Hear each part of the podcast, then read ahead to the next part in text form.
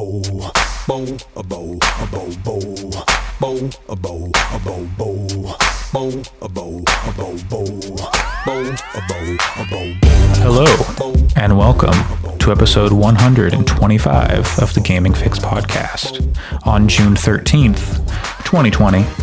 I am your host, Andre Cole, aka your partner's favorite Pantone color code. I am joined today by Alex, I'm so excited to pick up my new router, the PS5. also joining me, Pat, V will come too.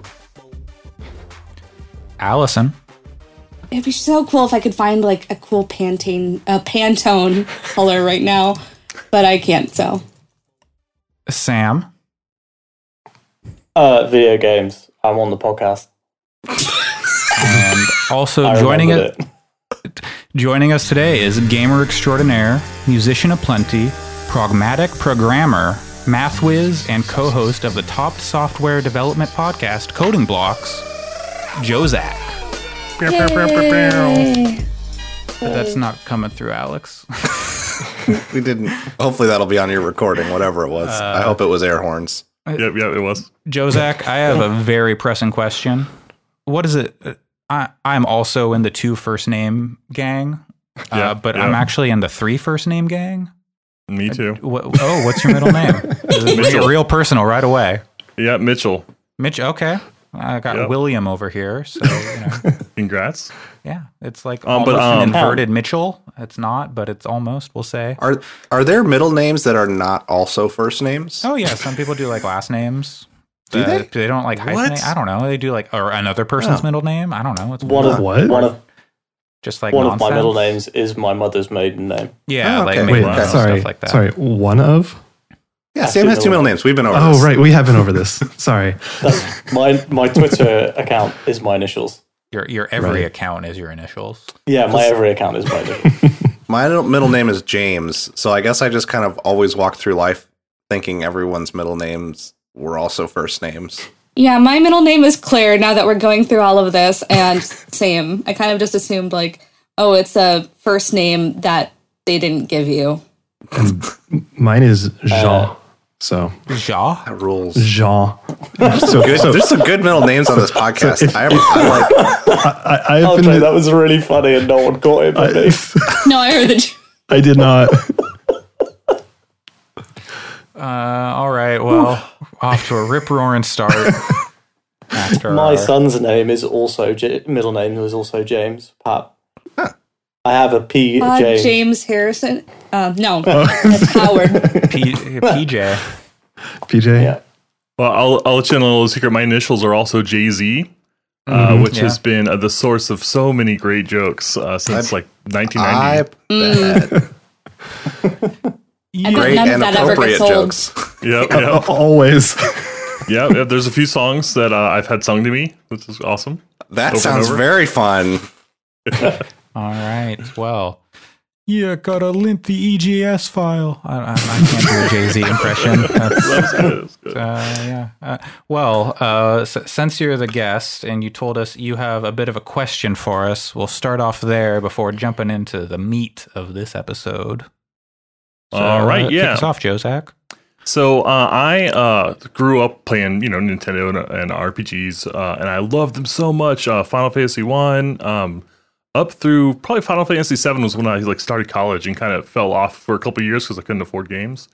And then when I came back in, I had a hard time getting into RPGs, and I've been wanting that. And now that I have a Switch that I can play like on the couch while I watch TV or like before I go to bed, I've been wanting to get back in. But uh, I think maybe like between like World of Warcraft and shooters have kind of ruined my attention span. And so I'm trying to find uh, like a good solid like JRPG that's going to kind of ease me back into story driven games. And I know, listen to you guys talk about games like Danganronpa or however you say it, and uh, Final Fantasy VII Remake. And so I'm like dying to get back into one of these games, but I, I need something that's going to kind of ease me in a little bit. And I, I know that you are the right people to ask. So I actually have some advice here based on you saying that you like World of Warcraft. I I know what Oh. every person is going to say individually Actually, on this yeah, You podcast. Sam. probably yeah know what I'm gonna say. So if you are a big World of Warcraft fan, you should play the Xenoblade Chronicles remaster that just came out I'm, because okay. It plays like an MMO, um, but it has a really good story. That and it's one of those games that you can like. I play it while listening to podcasts, while like basically, you, whenever you go to a new area, there'll be a big story section.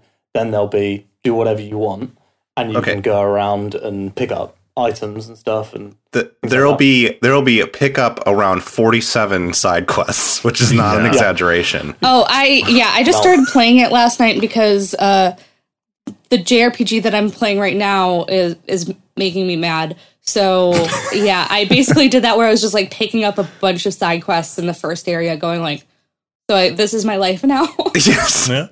You're you're you you start playing and it has such a cool intro sequence and then I like ran out of gas very quickly cuz it was like oh, I'm going to be doing this for a long time. But uh but it is a cool game. I mean, combat-wise, have you played um have you ever seen or played Final Fantasy 11?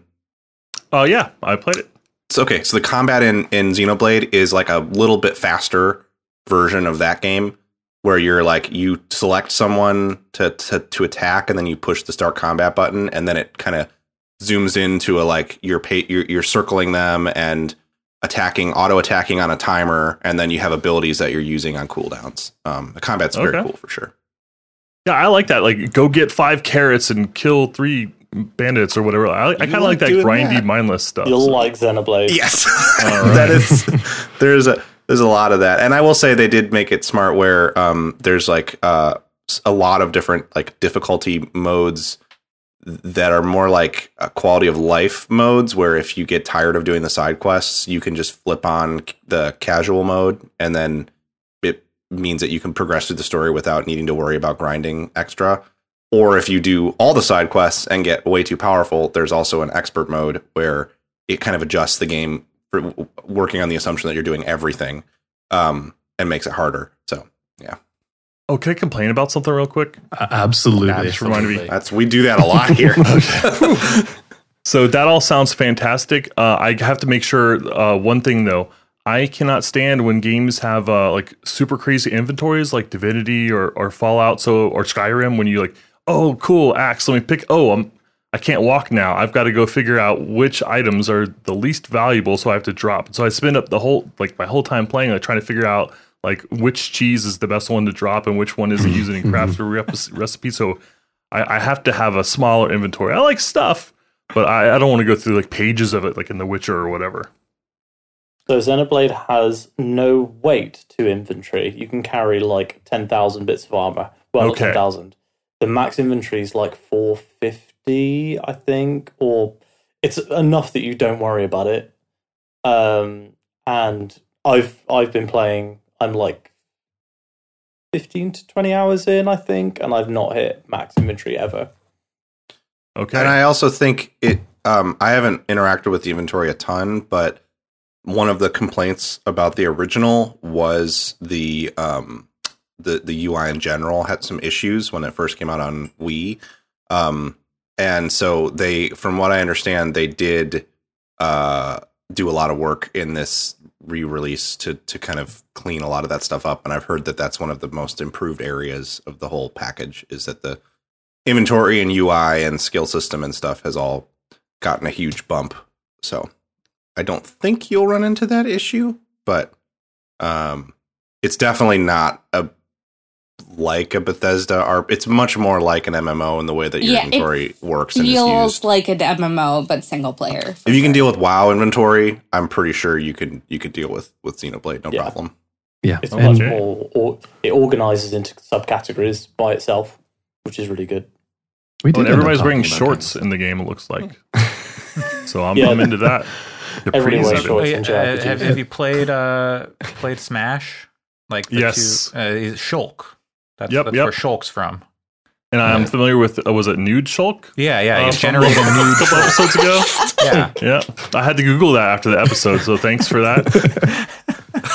It's Ryan time. Do you know? I just had the I just had a moment in my head where I was like, that was so funny when that happened on that podcast, and then I remember what podcast it happened on. Nice law. Uh, any I'll- other JRPG recommendations? Yeah, I, Yeah. I know that everybody else saw this coming, but if you liked a classic Final Fantasy and kind of want something similar ish, but with a new kind of twist on mechanic, Octopath Traveler is very good. Um, it like that that entire uh, it comes it's basically I think from the exact same developers as the Bravely Default games, which is one of them, uh, which is what I've been playing. Uh, but uh, it has an interesting uh, combat system, uh, and it's while its story is more focused on individual characters than an overarching story. Like the overarching story isn't really there. It's mostly focused on each individual eight characters and their own growth. I think that the eight characters that you play with are really good. So it's it's it's I, I know that a lot of people have different opinions about Octopath. Um, but I think that if you like that kind of classic Final Fantasy and you want something that kind of takes that and does something fun with it, then I, I'd recommend Octopath. I played it. It's uh, I played the demo. It was beautiful, but I I couldn't beat the first boss, and I, I Mm. rage uninstalled it. Totally fair. Just No, immediately. I totally get that. Yeah, Um, I think Octopath is good. I would have two other recommendations. Uh, we talked about it before we started recording. One would be Dragon Quest Eleven. Uh, Yeah. Yeah, that's what I thought yes, that yes. Sam was going to say. yeah, especially if you like the kind of top-down JRPG, like old school Final Fantasy style, because you can switch into that. Like it has On the the ability. Switch version, you can. Yeah, you can switch. bet- You can switch, click uh, between the, uh, yeah, like the straight up modern kind of behind the back camera uh, that you expect from like you would have in Xenoblade. But yeah, then you can switch it to like the top down, like Chrono Can- Trigger style. Can you switch, or does it have to be? Do you have to You- lock into one? No, You can. you can switch. Yeah. Yeah. You have to reload the because it's actually like two. It's not just top down. It's also Yeah. 2D sprites and stuff. Mhm, It, yeah, like yeah, they yeah. they made the entire game as both a 3D modern JRPG and a 2D Mhm. classic style JRPG. So you have to You bop can out to the switch at menu, save but points, it, I think. yeah, yeah. Yeah. Okay. And the other Um, one, oh, sorry, go for it, Sam.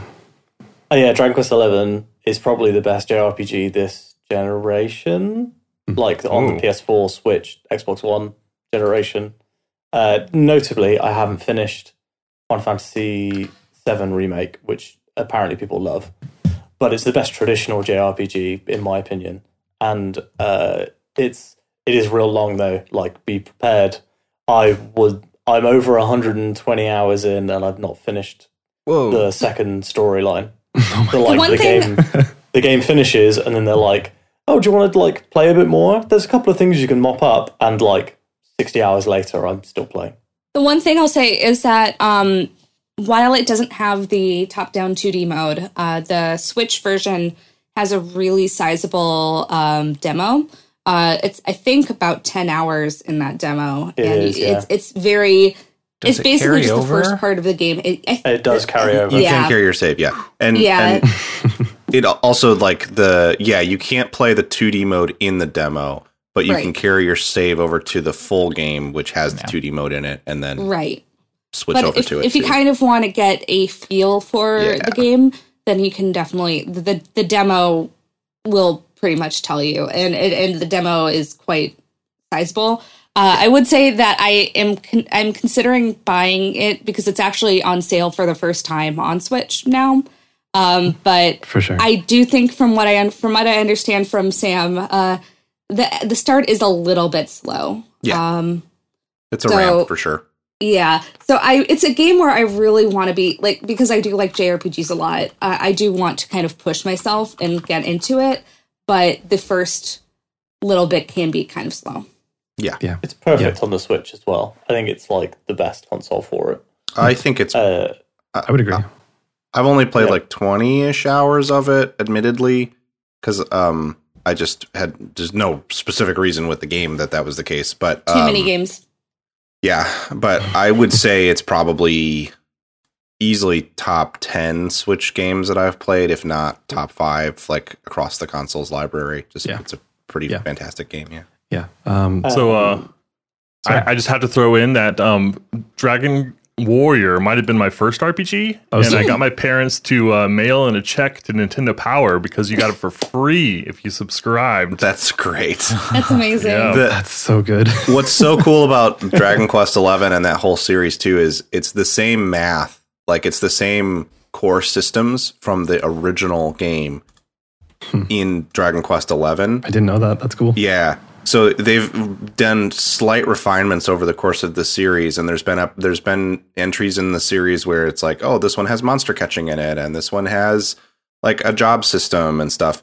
But it's all the same. It's all based on the same core numbers because the math behind it is so good, and it was originally inspired by tabletop RPGs like D and D and stuff. So it's doing actual when you attack and you have nine attack and the enemy has five defense or whatever it's doing a dice roll um, and that same core math from the original game exists in the game as it's as it is now with refinements over time but like it's the same system it's which is mind-boggling to me Yeah, Wow. that's really cool that they ported that over.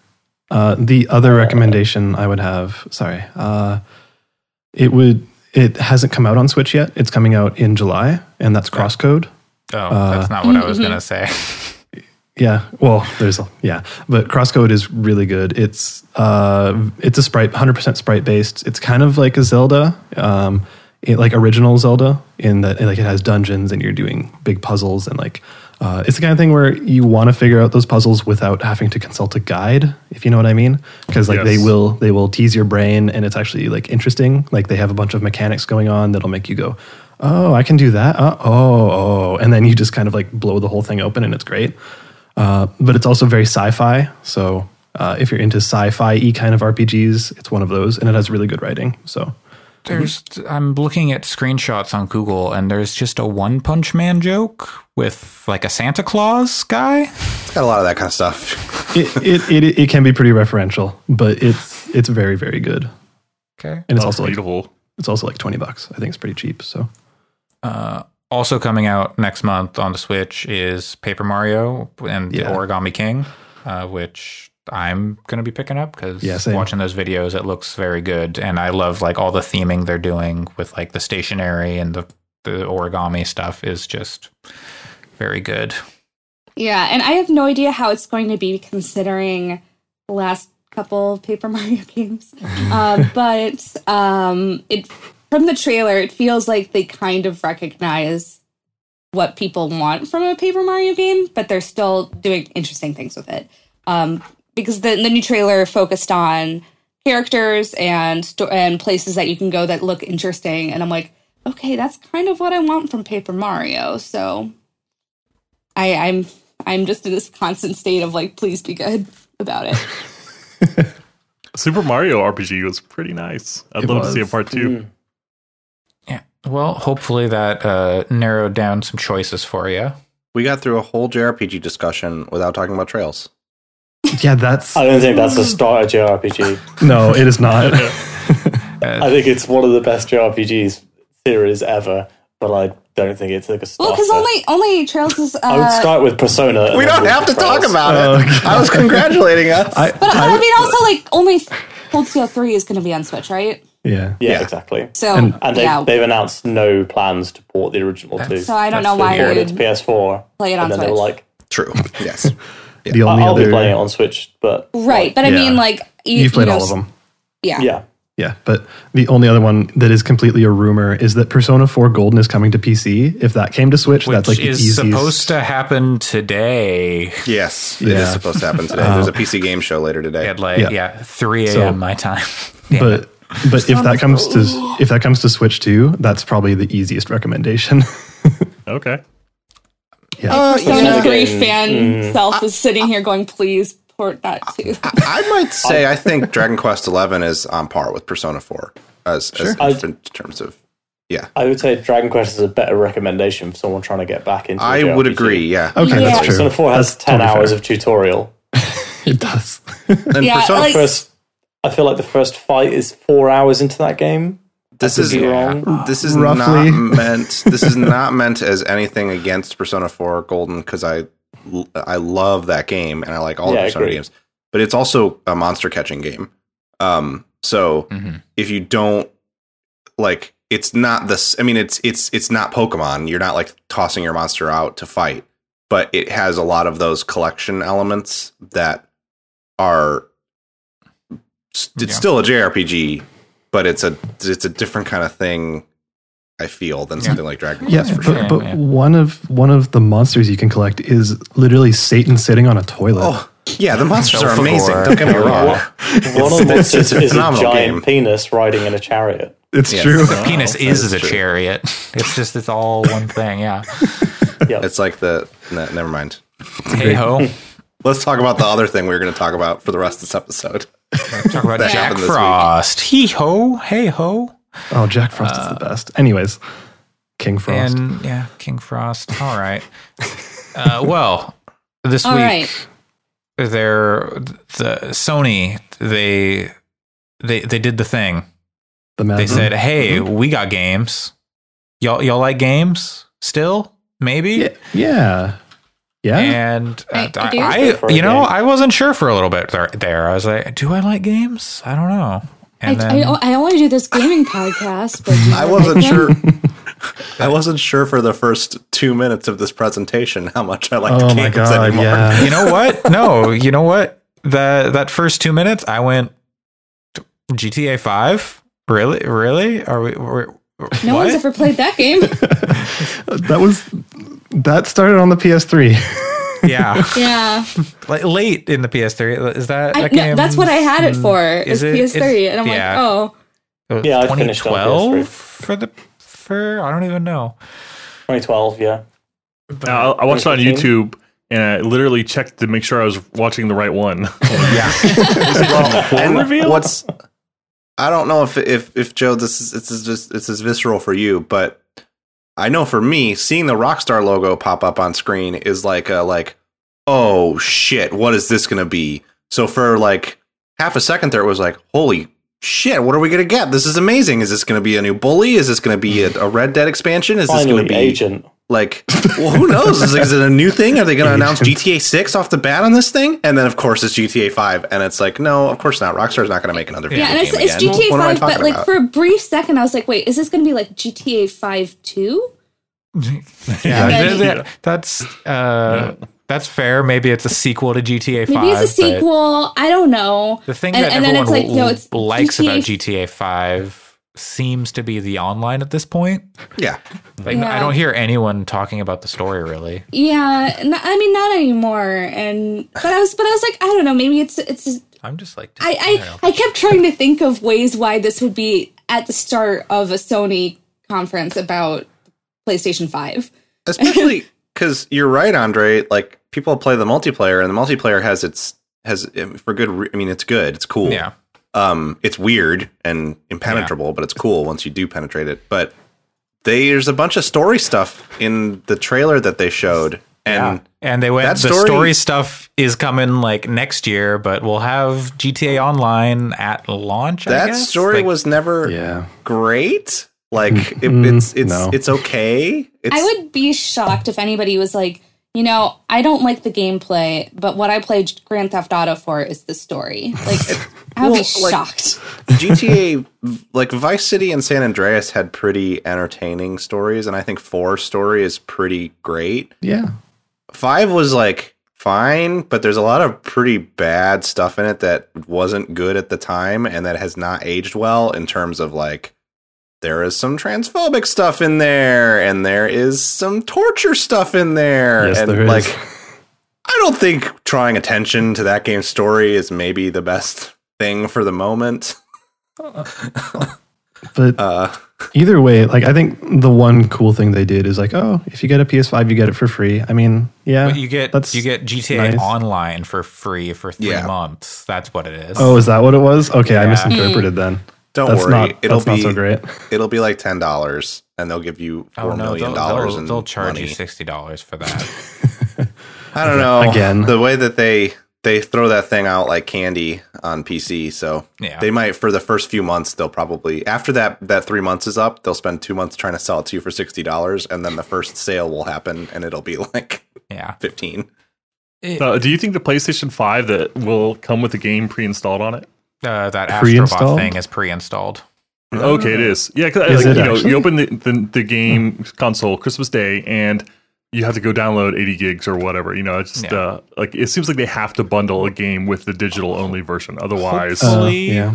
like Polygon runs like a they have like a story they run every year. Is like if you bought a console for your kids, open it before, update it. Mhm. I- If you have digital games, install those so the kids can actually enjoy it on that day. Instead of just sitting watching the TV download, Yeah. whatever. But yeah, So hopefully, like parents are savvy enough. You know, maybe they're like grandparents or whatever buying consoles that aren't going to get that memo. Who knows? Um, but that information is out there for people, so hopefully it reaches them. Yeah. But also, I don't know how many are going to be out there for like Christmas Day with like Yeah. with the economy the way it is. They're Yeah. making they're making Yeah. fewer consoles. They're like there will be some out there, but I, I think this year it's not so much of an issue. But I believe that Astrobot game is like is pre-installed. like Uh, how was cool in was it? neurotic- whatever it is. You you are erotic? What? No, neurotic. I was a Oh. neurotic Huh. enough child that if I had opened my a console on Christmas and it had been opened already by my parents, I would have been like, "What is this? What have you, what have I'm you supposed to be the one to pop the seal on this." Uh, a lot of I would have depending on the console, they're not necessarily sealed. Like no, this- but I would have wanted. To, I would have been like, "You didn't let me start it for the first time." I mean, I wanted to know. watch it download. no, I kind of might have been that same child too. I was a smart enough where, kid. To, I mean, where you're like, wait. I didn't go through the setup menus. I mean, if if the, I was the one who's supposed to say like that I want this console in English. Like, I'm the one who's supposed to say no. We don't need parental features. Uh, do you remember when? So when like Nintendo, Super Nintendo, I think even like uh, some of the Sega systems, they came with the game. So like everyone who Yeah. had the Master System had Altered Beast, and so like Yeah, there was this like common thread or Super Mario World. So it was cool that like when everyone got around Christmas, you would go in, you know, after the, the holiday break, and uh, you know everyone had the same game to talk about, which Mm-hmm. is just really cool. And I don't know that there's a single game that you could really come, you know. Deliver with the PlayStation 5 that would kind of unify the world like that, but that's the kind of stuff we need now. It's called Well, Fortnite. Jeez. You're well, I not was gonna wrong. say 'Cause based on the. Sorry, yeah. Alex. Go ahead. I was just gonna say the last one I can think of is Wii Sports, but Yeah. Yeah. Oh, yeah. Yeah, The real answer is Great. hectic. Come on, guys. the answer the answer for the PS5 might be Spider-Man because I don't know that any other games are coming out at launch. It, Like it, any it depends. party, yeah. Like they're they've got. I think I think they said like 16 games for launch or something like that. There's there's Uh-huh. an interview somewhere, and Deathloop is one of those games, and that might. That's a contender for game of the year already in my book. Uh, obviously, I haven't touched it, haven't played it, but I've dude, just yeah. been enamored Yeah, with it it looks- since it the trailer, good. the first like last Oh, year, yeah. I think. that that But, it yeah. looks I mean, they're doing the thing that if you were to make a Dishonored remake, the thing you would do in my opinion is make it one contiguous map. Yeah, Um and that's what they're doing with Deathloop is it's one huge map with eight targets on it. But it Mhm. also has a fucking awesome art style. Yeah, The the, aesthetic of that trailer was so rad. It was, Again, it was it- very good. It's like someone it's like they saw We Happy Few and said, "Hmm, this is going to be a bad video game," and then made a good video game yeah, instead. like hmm, this is interesting. Let's make it good. yeah. yeah uh yeah that game looks uh, it's very close to the top of my list for most anticipated stuff uh The multiplayer stuff makes me believe less interested. I you, mean, you like, don't have to. You don't have You don't to have to turn it on though. You can you can turn it off. Yeah. Oh, and, that's good. and to be clear, that multiplayer is kind of Dark Souls style invasions, where Yeah. another Yeah. player can kind of come in and try and murder you. As yeah, so there's I can't remember the guy's name. Like the main the protagonist is this uh, guy, and then there's an assassin who's trying to kill people, and then one of the people you're trying to kill is a woman named Juliana, I believe. I don't And think you're trying to kill her. I think she's actively opposing you. I th- I'm Hey, trying but to remember I what think I, I just trying to believe she is. She is. I believe she is one of the targets. Um, but she. Uh, so depending on your loop, another player could be in the game as Juliana yeah and trying to hunt you down and kill you. It- for me Is i it- mean mm, sorry sam Is it a roguelike? Like, Yeah. when you die, you start Yes. the loop again? yes Yeah. Yeah. I don't think it's as much It's- of a. I don't think it's a roguelite. I mean, I think- it's more yeah. like light where like it has that kind of loop. Uh, where you- it- where it's you an outer worlds more. like or outer wilds like uh, where you loop and Still doing it. you're learn you're learn uh, you're learning the, uh, the the routines of your targets and trying to piece all that together so you can kill everyone in one loop. but I think you're probably also in a dishonored way, not in a loot game way, getting um, upgrades and equipment and stuff that's that's Right. persistent. I would think. uh, I mean, that's what I, Maybe. If if it's t- like if it's a Groundhog Day situation, I think you're probably figuring out where things are and then going back to pick them up. I think I don't that know, would make but- me less excited because that seems a little tedious. But but who knows? Like- I, I I would imagine there's some kind of persistent progression too. Like you're kind of thinking more like Rogue Legacy Dead Cells style, where you're kind of Sort getting some permanent upgrades. I bet I bet there are permanent upgrades because there's Yeah. like Dishonored style teleport and like Oh, yeah. That's what I telekinetic powers yeah. and stuff. but Upgrades I to think, that kind of like, stuff is Yeah, what I mean. yeah, your powers I think will upgrade, but I don't necessarily think your like equipment loadout will necessarily. Yeah, like sure. this nail gun where he just like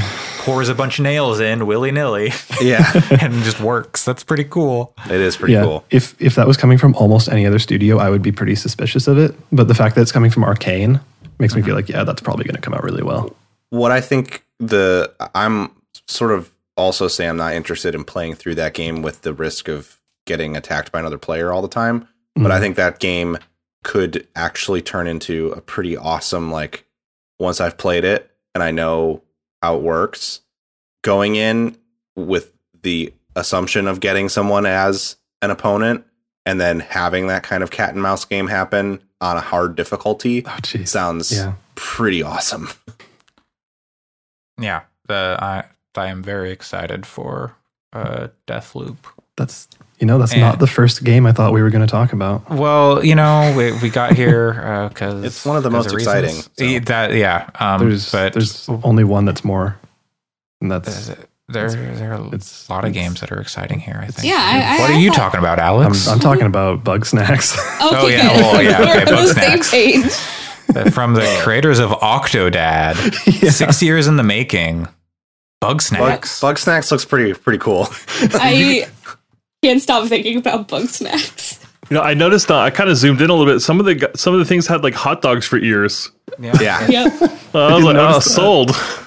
I, I was into it from at first. I was very into the art style, but the, but I immediately assumed when we saw the little strawberry that it was not going to be a game I'd care about playing. well, Pat, we were watching it together with Allison, and the first Yeah. thirds, the first words out of your mouth was, "Oh, this isn't a game for me, but it's very cute." yeah. Uh, but then by the time we got to the submarine sandwich centipede, I was Yeah. just I'm just fully in all the way because it's like I thought it was going to be like a, a very twee like cute Kind cutesy bugs. game. Yeah. But the fact that it's actually just like a fucking acid trip means that I am very much gonna check that thing out. Theme song that plays I the whole time? It didn't stick with me, but but people kept saying it was, just like realizing like the lyrics. I can't remember exactly what they are, but I was like, oh, this is this is a whole. I'll have to look. I'll have to watch it again. I Mhm. didn't. I didn't catch the theme song really at all. Yeah, uh, just um, the lyrics are very good. I was. I I, text think I my was just. friend as the trailer started, cloudy with a chance of PS5. Nah. bad. but I think that it was one of those things where we're talking. Like I think we were probably talking over it, and I think it's just i- i- in our group call about it, we just kept going like, "Wait, what? What?" That, Like we, we it was just like a that cris- lady's hands turned into strawberries. Yeah. like French fry. Yeah. like Everything turned a curly into- fry. and then and then the ending was like a nightmare horror movie scene. Yeah. Yeah. and they said on Twitter that that if you thought that stuff was weird, that like that was the tip of the iceberg. Oh, So I'm so excited. Give, give me that blood, uh, not blood The snacks, blood uh, bug snack. snack. blood. Blood That's a different huh? game. That's it, That's, or, or that's- maybe that that's was at the it- Xbox event. Uh, yeah. Um, all right. Well, where I was going to go, since we were on Deathloop, was I was going to say the other Bethesda game, Ghostwire Tokyo, yeah, uh, Yeah, which that's good. uh, the ga- Looks like it- gaming's sweetheart Ikumi Nakamura, right? Is that right? Mhm. Uh, did art design on or was director on? She she has since left. yeah. She was art director and then she left. She's the best. So she's great. The People art stop being game- weird at her on Twitter, please. Yeah. yeah, Sakes. Um, Uh, but yeah, What do we think of Ghostwire Tokyo? I'm kind of lukewarm on it at this point. I thought it It's looked like fine. Like it, it, it looked interesting, but it's not something that immediately stuck stood out to me. Uh, it's just so Condemned. colorful. Yeah. Yeah, I don't think it.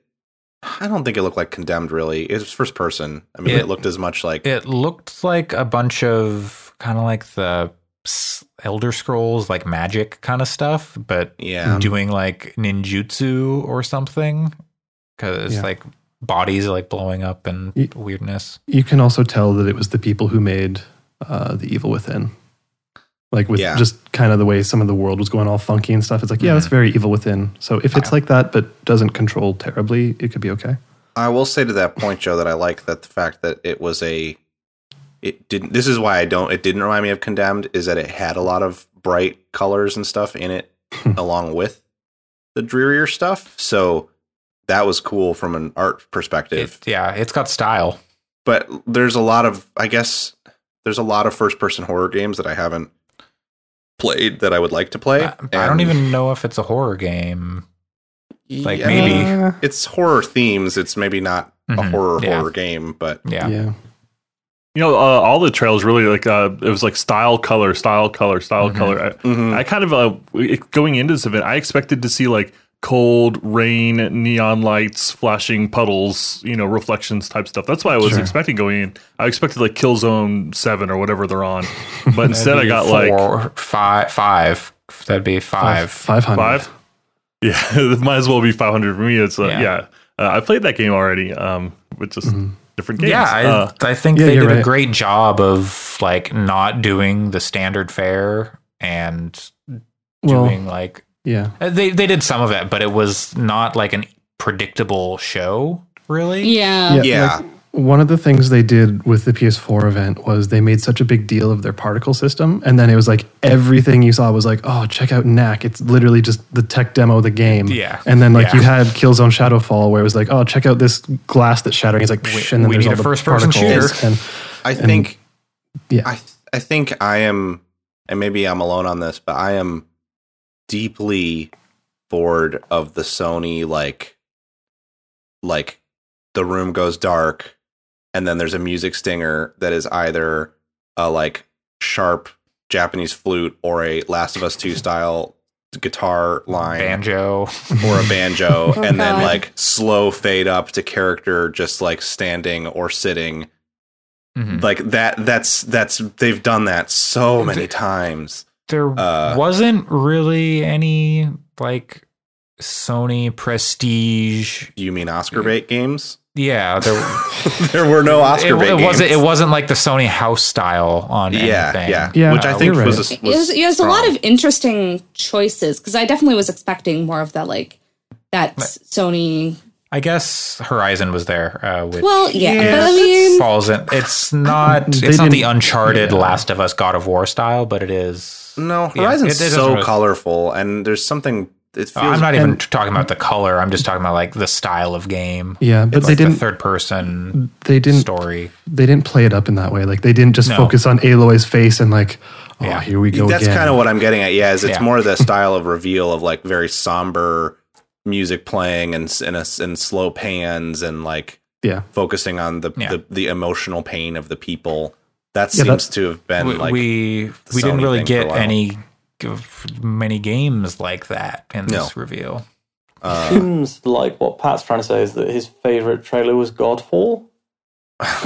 God. that trailer was awful. Should be noted, I didn't even put Godfall on our list. that was an explicit choice. I'm so bad about it because I came to a realization late last The year music track was that bumping. that the game the game that I really want is a Destiny like game, but one that's like focused on melee combat and and like swords and wild armor and kind of World of Hmm. Warcraft almost aesthetics. Ah, a but Schluter. that- But like a, Uh-huh. s- a, s- a slash, Schlatter. a, a schlatter, Flashter. uh, God. and that is 110% what Godfall is. They literally call it a looter slasher, and I think the art style is kind of dumb, but I I'm a sucker for that kind of like statue people in ridiculous techno fantasy armor um, with swords that don't make sense. Uh, but I think that game's gonna suck. it's it's Gearbox. It's gonna suck. This is Gearbox Publishing. Who I believe Gearbox is making it too, but I are could be they wrong. actually? It was it was so funny though because I I in in our group call while while we were watching this like I feel like No, that it's counterplay. we saw, we saw Oh, okay. Gearbox pop up and we're all just kind of like oh okay What's funny is that Borderlands 3 is probably my favorite game that Gearbox has made. Well, Pat, their Counterplay's previous game was a game called Duelyst, which was a uh, collectible card I'm game. familiar with digital. Duelyst. Yeah. Uh, so, Oh, people like Duelyst. Duelyst is very good. well, But it's also Uh, Duelyst can- is a is a pixel art strategics card game. So I don't Hmm. know that there's a lot of of tracking experience between the two things. They, they made a good game before. It might be a good game again. Who knows? Who knows? But I hope so because that game would be it would be cool if that was what that that game was what I wanted it to be. at least now we've like we've seen the growing pains with these service games, like the especially these loot service games, and like you can kind of know what to expect. You can get like a thing with Destiny where it's like, okay, yeah, no, this seems pretty good, and I'm out of content. Uh, But it's fun to play, or you get like the anthem where you're like, "There's just not enough here." Let's Yeah. hope this that Godfall is not an anthem. Uh, well, I think yeah.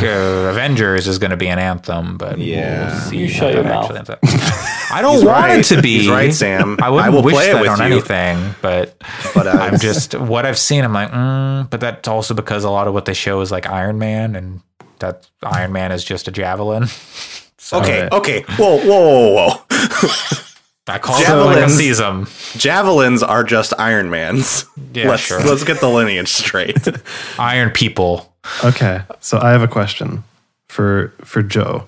Was there any one game that, like, obviously most of these we had never heard of, but was there one takeaway game that you were like, oh, that really surprised me? Like, that seems like I just got pulled into it immediately. Like, Yeah, um, I'm trying to remember. Uh, there was one that stood. Oh, I, I took notes on it. Um, so I'll keep babbling while I look that up.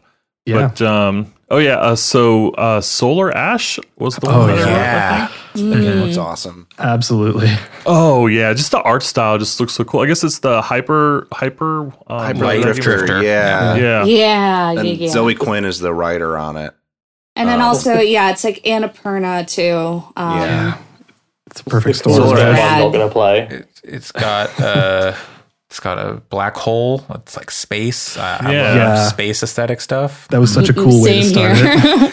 It looks like you use those like sci-fi rollerblades and skate around and do stuff, which uh, I have heard comparisons to like Jet Set, Yeah. but with more combat stuff and in in, in a more abstract fantasy sci-fi world. Yeah, that game looks awesome. I'm very Yeah. very excited about it. And the idea of it, maybe it looks like it could take place in that black hole. So it looks like there could be some non Euclidean geometry going on, which I'm Yes. Which immediately just like, extremely Yeah. cool yeah, Yeah. And and that's kind of one of the other things that I liked about this um uh entire presentation in in general was that they felt like yeah, we're going to show a couple of these more indie type Totally. titles. Like I mean oh yeah, like they it's it's certainly not necessarily like an indie showcase, but at the same time it was uh it, it was nice to see something like that or And something like They felt uh, important.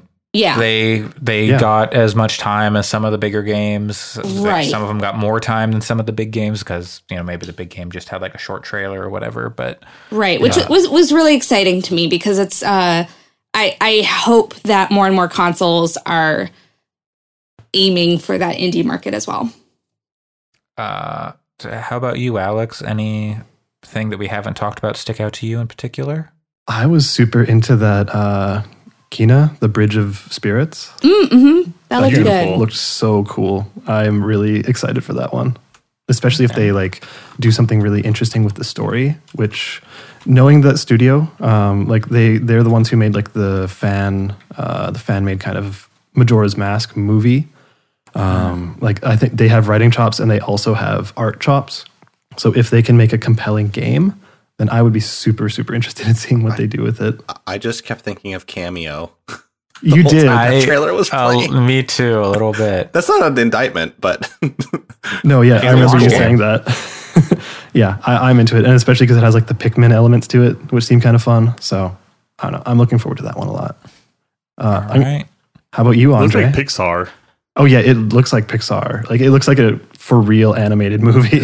It does. Almost it looks really as good as f- Toy Story. Finally, we're there. Oh no. No. But yeah, Uh, how about you? from- How about you, Andre? I mean, it's got to be Resident Evil 8. Like, I knew it was going to be there. Uh, I had seen the leaks already. Uh, like, they came out months or like maybe last year, even. But yeah, we, we talked like about the it at some village stuff. Yeah, I need to air a grievance. I Yes. said that I thought Resident Evil 8 looked cool and that I didn't know that the village thing was going to be Resident Evil 8. And then I was savaged in the chat I didn't know either. about how that Oh, I we talked about Yeah. it and there were leaks. I, just mean, was trying to give it a compliment. like, I mean, uh, uh, yeah, no, uh, it's it looks real good. It's it's gonna be so disgusting in like 4K with like the how wet. Oh man, well, the ray tracing in this RE engine is gonna be awful. Yeah. in like the best way. do you think they're going to try and sell PSVR with it? It, mm, it's gonna come out probably early next year, like probably that January to March time frame. Mhm. They didn't show PSVR at the end of that thing, so I don't know. Yeah, don't but that was so. that was such a big part of Seven, at least for the P- yeah PS4. uh, but yeah, um, I would I would like. Well, I mean, I'm not to buy VR for that guy. I have a different headset. If they did like VR on the PC version, because they never put the VR in the PC version of Seven, um, so I, I'm not going to play it in VR on P, uh, PS5. There is but no way I could handle playing that game in VR. it- Half Life Alyx is spooky enough at times that I'm like, Ugh.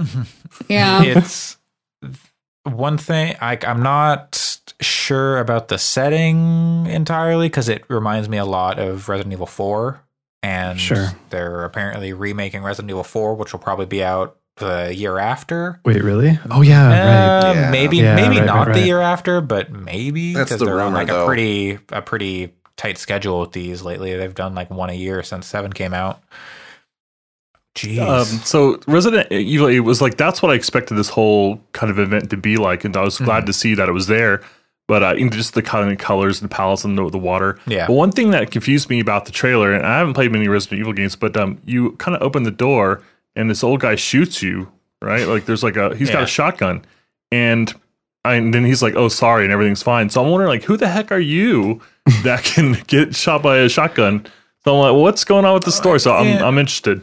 Uh, yeah. Uh, I mean, in seven, you get your arm chopped off, and then uh, they staple it back onto you, and it just works. Yeah, Why wouldn't it?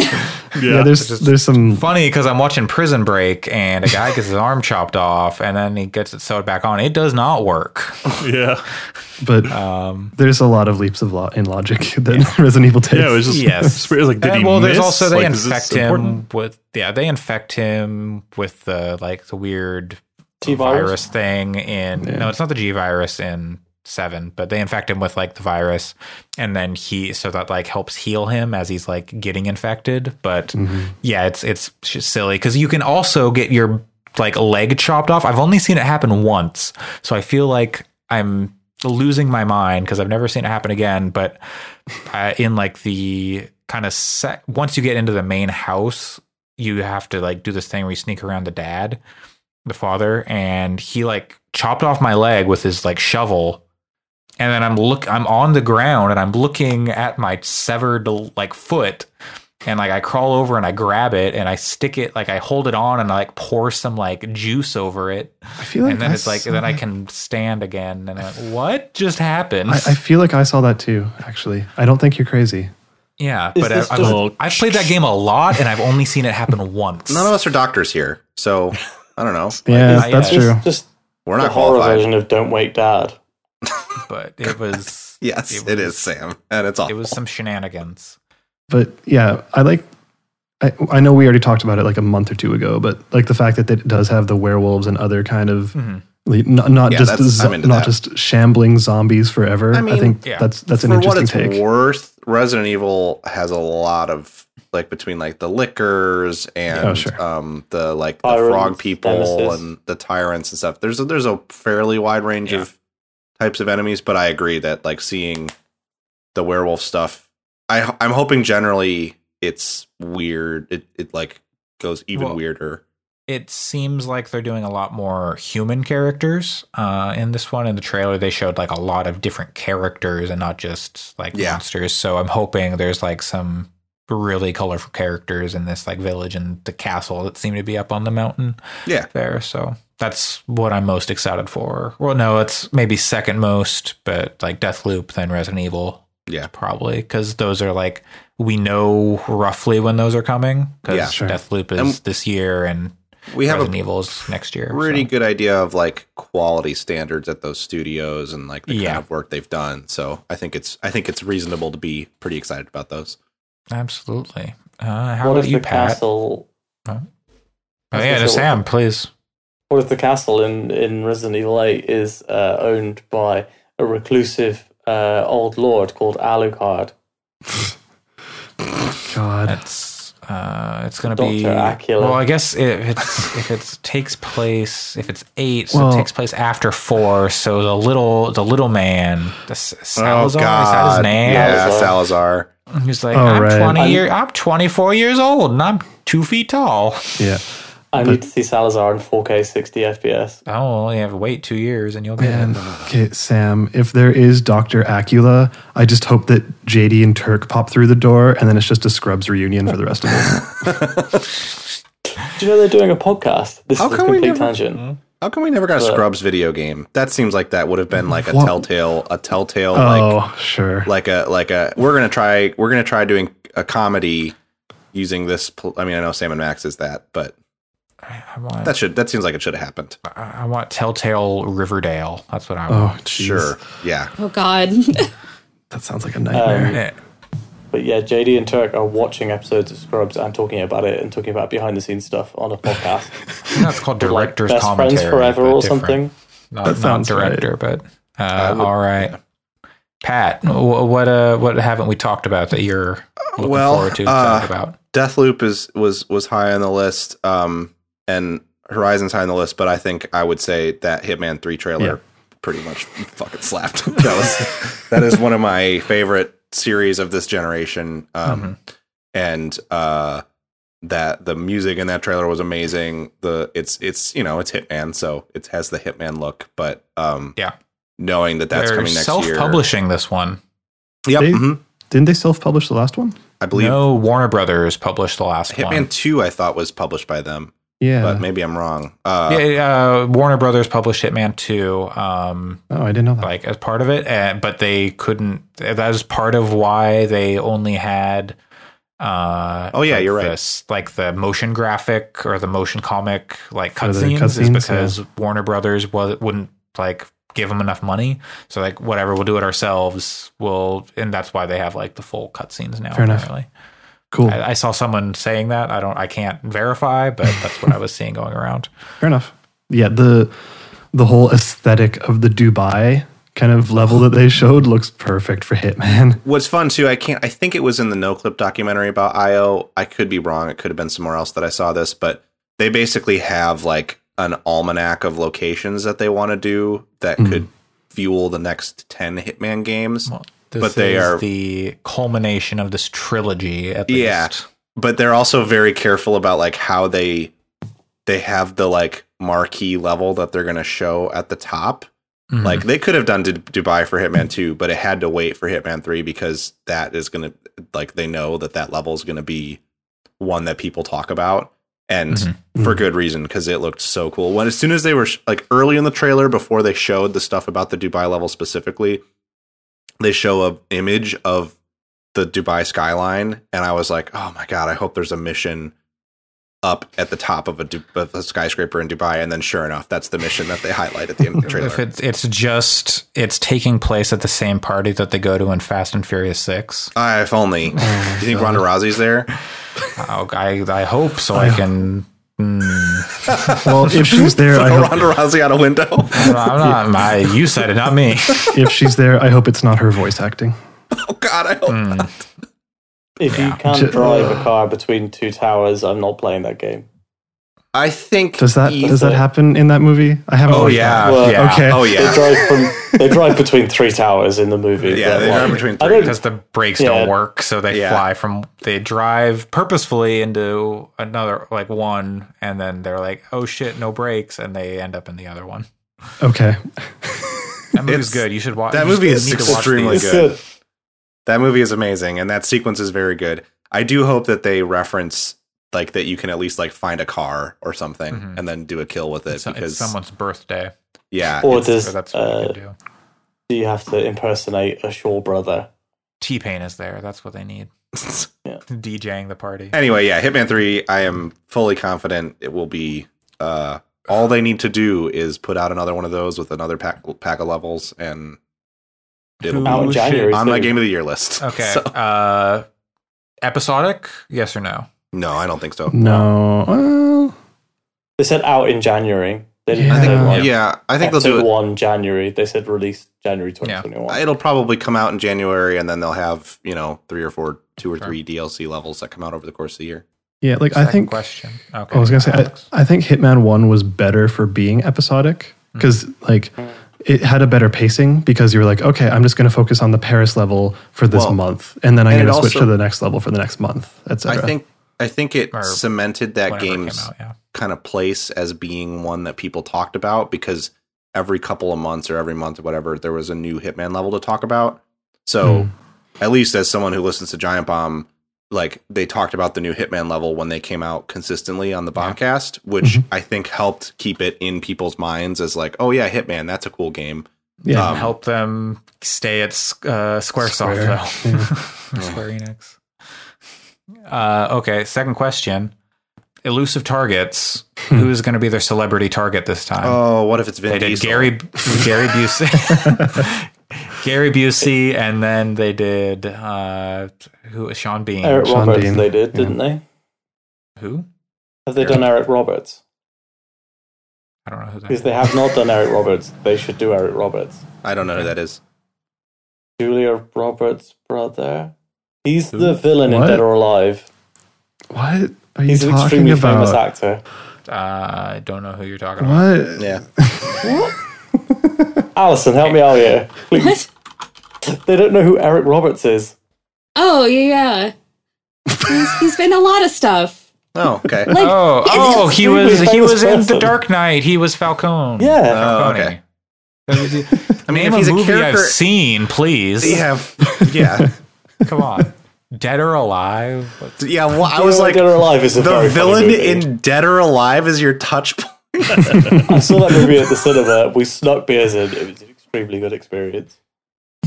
Okay. I have um, no idea what this man's name was. Yeah. Elusive Okay, target. him or Tom Sizemore are the next elusive target. The, the thing about No. Eric Roberts is that he will do literally anything. Like yeah. seriously, any movie. Oh, so he's, He's like in- he's like Nicolas Cage. Oh, No, Nicholas like, Cage. Way with- further. Maybe with Oh, fewer, yeah. maybe with fewer like qualms about what he does. Like he was in a movie uh, that's like a notoriously bad bad movie called A Talking Cat. I don't know if you guys heard about that. I've, No. I have. There, I think there are multiple uh, talking cat movies, but I have not no, seen it's it. But I called have a, A friend who's Talking kind Cat of a con- with a Yeah. talking cat exclamation point question mark exclamation point and it's it's like very low budget bad movie and somehow Eric Roberts is the voice of the cat. Oh, Eric that Roberts will do student films. Right. Uh, so we have a training session on him at work because people who do not watch American movies don't understand him. I feel like I'm you're so- not giving Io enough credit here, or a Hitman. Like, put some respect on that name. Yeah, exactly. They put Gary Busey in it. Eric Roberts is Gary Busey level. But Sean Bean is. he's a real. Sean. Bean's also a meme. I think I think I think Nicolas Cage is now my new vote. Uh, Nicholas Cage or Keanu Reeves. That would be pretty. John pretty You good. won't be able to kill Keanu Reeves. That I mean, the whole That was thing the whole with the thing with Sean, Sean Bean, Bean. character was he couldn't die. So Yeah. like he Yeah. came back in multiple levels. Yeah. How about if um, Bill and Ted, Keanu Reeves, and Alex Winter? Oh man. Sure. and they're time traveling? Got to kill time. Yeah, I got to kill the time travelers. Yeah, that'd Yeah. be good. Um, Xavier Woods. Sure. Okay. I hope they do a wrestling uh, wrestling venue. Oh my god. That would be. I That'd mean, be again, that's got to be on their list, right? Like, there's no way Mhm. it's not. Like it's just Xavier Woods and, WrestleMania. and John Cena, both of them. Yeah. You could do it with the power of the PS5. Imagine how many people you could have up. You do a Royal Rumble, and you have to you sneak into the ring, and then you kill them someone to in the middle of the ring, and then you dump them out, and then you're like, oh, and then you get you thrown out. and And then you're you like, get oh, thrown out and you yeah, and then just like, yeah. Oh my god, that's the perfect crime. Look, I think we could probably do several podcasts designing Hitman levels. Joe, have you ever played one of these They're recent Hitman January. games? No, I, I missed all the Hitmans. Really? Oh. the Yeah. these recent ones are definitely a good one to jump into. Yeah, They're both yeah. quite cheap, I expect, as well. Um, Probably, Well, what you what you do too is you get Hitman Two. Um, Oh yeah, right. and then you get the pack of they they ported the levels from the first first the the most recent reboot of Hitman. They ported the levels into Hitman Two, um, so that you can play them with all the enhancements that Hitman Two added. yeah. Um, and it's it's totally worth it to play the entire collection. And the the one of the things that's cool about those games, um, beyond just the base fact that they're awesome, is that you also have each level has like a progression in it, and you unlock new equipment that you can use across all of the levels for playing the same level over again. Mhm. So it's very much a game that's like, I'm gonna play Paris, the Paris level, for 20 hours to unlock everything in Paris because it's good enough to play one level for that long, and then Wow. also you get gear that you can take into other levels if you want to, or you can just play each level once and just Yeah. experience it, and it's fun. Um, there's the like I'm gonna fi- I'm just gonna kill these people somehow and I'm gonna get out and then there's the I'm going to methodically plan yeah, exactly how I'm going to kill them and get them all in place and no one's gonna see me and the and levels it's gonna be perfect. challenges kind of guide you to like, oh, well, you need to kill, like, you need to push this target off of something onto this target so that the falling from the first target kills the second one and stuff Oh, like that. it, it should also be noted those games have an absurd sense of humor. Oh, yeah, yeah, yeah, Like they are sure. extremely funny in really bizarre ways. yeah, without sort of taking the edge off, they're very funny Yeah, in the sense that like sometimes you're like, oh well, I need to sneak into this house and kill this guy, and it's his child's birthday, so I can dress up as a clown and then, And then- sneak into his home and murder him while he's on the toilet. Uh, with, with, with with like a bong yeah, and like then you you leave dressed up as a chicken kind of stuff. And or or you wear a suit and you're super serious and you climb up a tower and then you snipe three targets and then walk out like a ghost. yeah, It's not like, funny at all. Yeah. it just it It's just got- varies. it's got the broad range, but it, like it is an extremely funny game. Well, what's it like? Like I played Dishonored, so is it? Like, I, I think I Uh, just didn't like the name. I'm like Hitman sounds so generic. Dishonored is it, it's it is it sounds generic but it is so far from it. Um, Yeah. Dishonored is not a terrible touch point. Actually, it's like it's it's you know you go into a level and it's played from a third person perspective. Um, it's a little clunkier than like a third person shooter would be. There's certainly you can get into combat where you're just like taking cover and shooting at people, but it's not that kind of game. That's like that's if you're in that situation you've fucked up. yeah. You're very probably very gonna bad. You're probably not. Um, so- but you can make it out. That's the thing about You it. You can, Yeah. yeah. Like it, Um, it, it's a stealth you're game. disguising yourself Yeah. like you're you're like knocking Yeah. people out and taking their clothes and then shoving them in a dumpster and then like oh i'm supposed to be here i'm a waiter But what makes it so good is how systemic it is and like how much the levels are like just as like dishonored, how much the levels are like a complicated clock where like oh, oh, wait a minute, there's a delivery guy that shows up 5 minutes into the level. This delivery guy shows up in this dark alley. I could totally take him out and no one would know. And then I have a costume that I can use because people think I'm the delivery guy. So then I can get into the first level of this complex. But uh oh, to get to the target, they're upstairs and there's guards that are going to frisk me if I try to go by them. So I can't take a gun in there. So what am I going to how am I going to get around that? So it's a lot of like kind of puzzle solving almost through like environmental systems. Yeah. Um, It's like point and click almost. So it's like I got to get Yeah, the there's ham and combine it with the lemon. too. Yeah. Yeah. Okay. but it's, so it's- systemic so you can Yeah. always come up with your own solution because you may also find that like wait actually if i stand on this building the roof of this building that I can get to at just the right time, I can see through the window that that guy is there who I need to kill. So then I can just like shoot him through the window and then get out. Yeah. So it's a lot of that kind of like just super getting into observing the environment and planning how you're oh. going to take the targets out. Oh man, we There's yeah we could talk about throwing cans of spaghetti at Oh, people's yeah. heads. Yep. Yeah. yeah. The spaghetti is one of the most deadly weapons in that game, surprisingly. But You're just like that person saw me to like take this guy's clothes. He cannot leave this room. Yeah. Spaghetti to the head. exactly. But like, there's so much we, we could talk about Hitman for hours. But like, Oh, yeah. it, it, It's it's so it's also cool things like when Pat was talking about, oh, you dressed up as the, the delivery guy. If you walk by other delivery guys, they're going to recognize that you're not one of them. You're like, wait, who are you? We've never seen you wow. before. Uh, so like, they'll get suspicious of you and follow you around and stuff. Like it's it's stuff like Yeah, that. yeah. It's so cool. And Agent 37, 47. 47, Agent 47 uh, is like such a generic every person that he, he just looks like everyone. So he'll like, people be like, oh, you're the celebrity. And Yeah. then there's like in the second one, there's you end up as this like tattoo guy, oh yeah. and you get to this this house, and the person's like, "Didn't you have more tattoos?" And you're like, "Oh, don't no, don't worry about it." I- Yeah, that's what he says. to- Don't worry about it. Yeah. Anyways, Hitman Three will be great. Yes. yeah.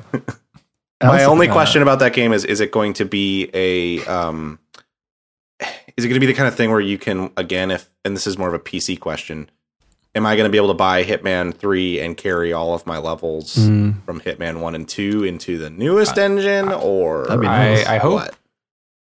But I also kind of hope if they do that, that they carry over some progress because I didn't mind starting oh, yeah. the progress over again for Hitman Two. I don't really want to start well, it I over think again. it's tough on that because they don't want you to go into all the like totally exactly. third- like the third game's levels Yeah. with all that stuff unlocked. So Yep. they they could probably lock it like okay, you have to beat the fifth level or however many levels are in Yeah, three, maybe. and then you can have all your progress from the previous games or something. I would hope because yeah.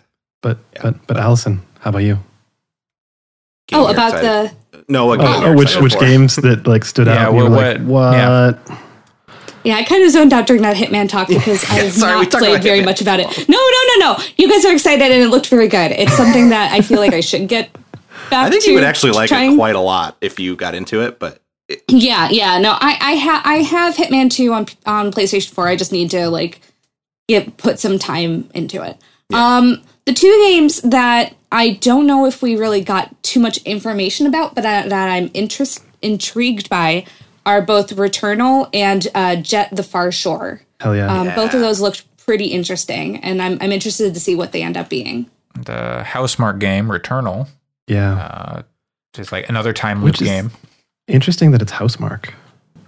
Uh, they said last year they're done with like the arcade style stuff that they've that they were known for, just Yeah. because it wasn't selling. Yeah, uh, should be noted they're the ones who made things like Super Stardust and Dead Nation, Resogun. Resogun. Yeah, I was looking Yeah. through their um, catalog, and I'm like, I haven't really played their games, but the the trailer seemed genuinely compelling with some story elements that I thought would be really interesting to play through. yeah, it looks cool. Yeah, so I bet that that is the first PS Plus free game for the PS5. The the Resogun was, Yeah. but Yeah, exactly. And uh, on Super Stardust HD was the first PS3 PS Plus free game, I think. Yeah, I think that's right. Like Uh, how Smart Yeah, you're likes to give away games to Sony. Uh, I don't know if Housemarque likes to give away games to Sony. I think House think Sony likes to give Housemarque's games away to people. and, Yeah. yeah, Uh, Yeah, Returnal. so I don't know. We'll see. Super cool. It looks and so it does look cool. Looks like Yeah. Alien, or I, I don't know, just um, just the art style and the just the character was so serious. Like I just wanted to know. I wanted to go watch it. Yeah, yeah, for sure. totally. There was It- Yeah, I'll 100% play that. It reminded me a lot of Edge of Tomorrow, which is Yeah. uh, very cool movie. Edge of Tomorrow with like annihilation vibes too, Yes. in terms Yeah. of like 100%. story themes.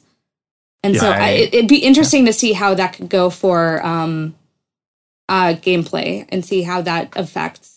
Like I, I feel like it's a it with with the theming of like oh I'm becoming the planet is becoming more and more part of me that can come up come with some interesting gameplay or some interesting kind of perspective shifts and i hope they go for it um, because if they do that could be really good Allison, when you said that, I immediately Mm-hmm. thought, what if there's a sanity meter? And then I thought, what if it's Eternal Darkness? oh, that would be so good. I so I just had an interesting thought. I, I I don't know if there's anything to this. I haven't like thought this all the way through, but with Deathloop, 12 minutes, Returnal. Uh, I'm sure there's other games that I'm not thinking of, but like time loops right now are in vogue.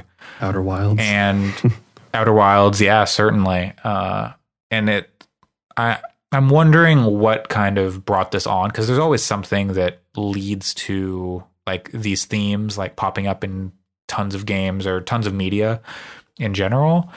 And I wonder if it's just that overwhelming anxiety that so many people have of reliving moments in your past where you're like, I, I should have done this. I should have done that, and it's like playing it over different ways in your head over and over again. I like. I wonder if that's what's kind of behind that's the the current uh, theme. Like that's just a kind of a thing that everyone's thinking about. I think or I think they finally. I think it's the uh, go for time it. loop episodes of the Adventure Zone, which were about two to three years ago, which is when game development would have started. Those are those are great. The big purple worm.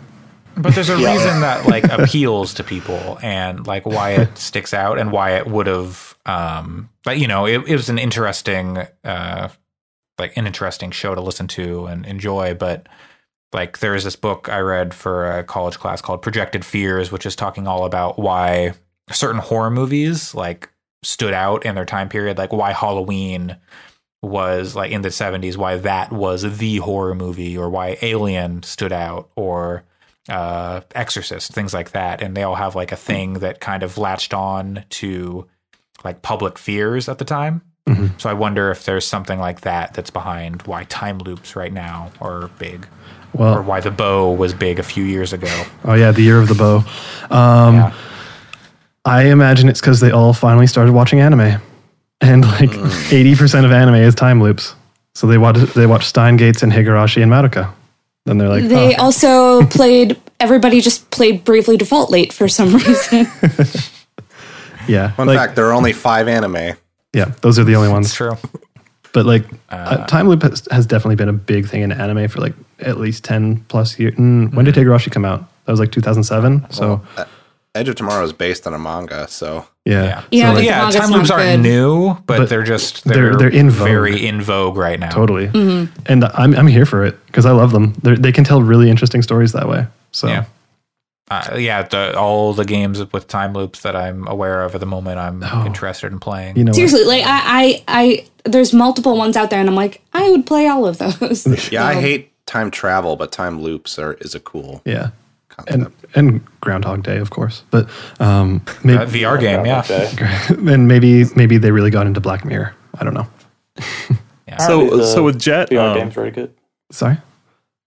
Oh, sorry. I was just gonna say with, with Jett, uh, like there's some interesting time stuff going on. Like, um, so it starts out and you're looking at these colonial people, which which then don't really show up again, and then um, the ship kind of takes off, and there's like years ticking by. Yeah. And so yeah, I don't understand what I'm looking at, but I, I really want to know. So it definitely piqued my interest. Uh, Oh yeah, Yeah. like uh, uh, Planet of the Apes situation, Yeah. yeah. yeah, It, it seems super cool. Or- and Yeah, it's, one of the, or uh, um, Interstellar.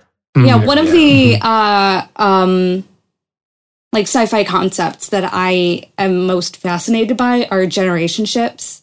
Um, just basically Totally, ships that yeah. people live on uh, for generations before um, traveling to another thing. And so I don't know if that's what's going on, but if it was, I would be very excited. I have a feeling that Jett in particular is going to be a pretty moody thing. I don't think it's going to necessarily be super super mechanical. I think what we saw later in the trailer of the like kind of sailing across um alien environments kind of thing is probably going to be what most of the gameplay of that game is. But given that it's Superbrothers, I trust that the music, hopefully Jim Guthrie is is doing the music and probably. if that's the case, then I will fly around weird sci-fi planet environments and listen to Jim Guthrie music for dozens and dozens of hours because Yeah. that sounds great. So like it kind of this is going to be a weird comparison, but it kind of gave me Proteus vibes in that way. Where Yeah, I see what you're saying, yeah. where it's more about the exploration and figuring out what's on these worlds because it looks like because they they had like those uh, almost like escape pods going into a world or whatever. That's what it looked like. So maybe it'll be kind of, kind of like you know Proteus, but without all the crazy weird art. But you you, you are exploring those worlds in that way. I think if it were like a you're exploring these worlds to try to find one that's habitable for the people on the ship or something, and then the majority of the gameplay is like flying around and scanning stuff and taking readings and maybe avoiding things and listening to cool music, that sounds great to me anyway. Yeah. They make did Superbrothers make anything besides that one like famous game on Sword Werewolf and Just game? sword and Sworcery. Yeah. Sorcery. Like it- it's so weird to like do that landmark and then like just disappear for a Totally. while, Yeah. and then come back with this. I'm like, what is going on? And Yeah. the the branding between the two, like to have their the kind of Superbrothers, like Yeah. it just doesn't fit with either game. So the whole thing is just weird, weird, weird, and I love it. Given how weird the the sort of meta narrative around sword and Sworcery is, I would imagine that there's some kind of connective tissue between the two games. Oh, I hope Um, so. That'd yeah. be so cool. Is that the one that's made in dreams? Yes, they said made in dreams, but I don't think it means made in made with Oh, okay. dreams. It could have been, I don't know. That looked like a kind of game powered by dreams. powered by dreams. There was no. there actually there was another game that I thought like.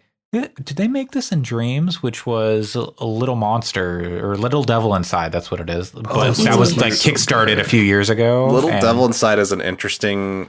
That one got kickstarted a while back, and it like looked five years ago or something. it looked outstanding from the Kickstarter. It looks like it is massively expanded in scope. Hmm. Um, I kind of thought that might be what it was when the trailer started, but then I was like, nah, this is way bigger.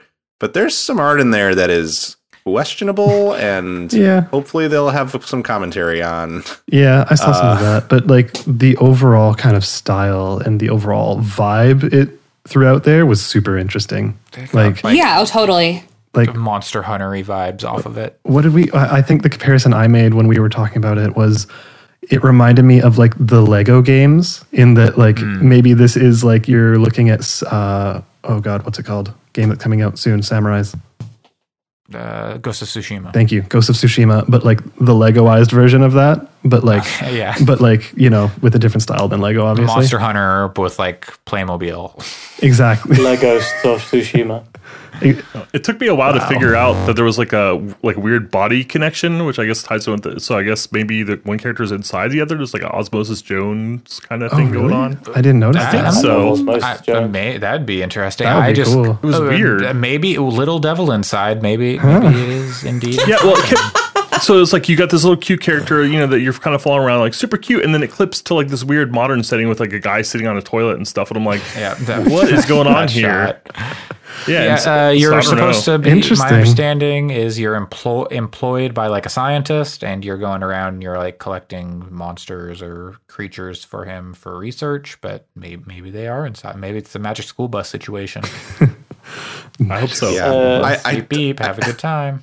I really do hope that they speak to that art though, because there are some pretty, Hmm. Yeah. uh, I would say, offensive character designs. Yeah, I I didn't know you're talking do. about, but then I looked it up on Twitter and uh, yikes. yeah, it is. It is a, a big old yikes, and they really need to Like that I, somehow did not notice while I was watching the trailer, but now I'm like, oh no. I think Yeah, I didn't notice. I didn't either. Uh, I think it's probably born of ignorance more than anything. Uh, yeah. But uh, hopefully they hear the criticism and update their art some. Because Uh, sorry, everybody. I've got a shooting parent. I will catch you guys next week. Okay. Yeah. Have have a good one. Say hello to Baby Todd Howard. Will do. please do. Bye, Sam. Bye, Sam. Bye all. All right. Well. Uh, oh, we we didn't get to His well, we're gonna his do game. it now. He's gone.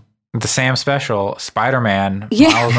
Oh, Honestly, yeah. I don't want to hear about this game ever again at this point. yeah, I don't know. Like, I just I'm want to wait. and Sick of when- hearing The- when it people comes talk out. about it the, the, because because of the nobody Twitter. knows what they're saying. The, the Twitter discourse has been really bad around it.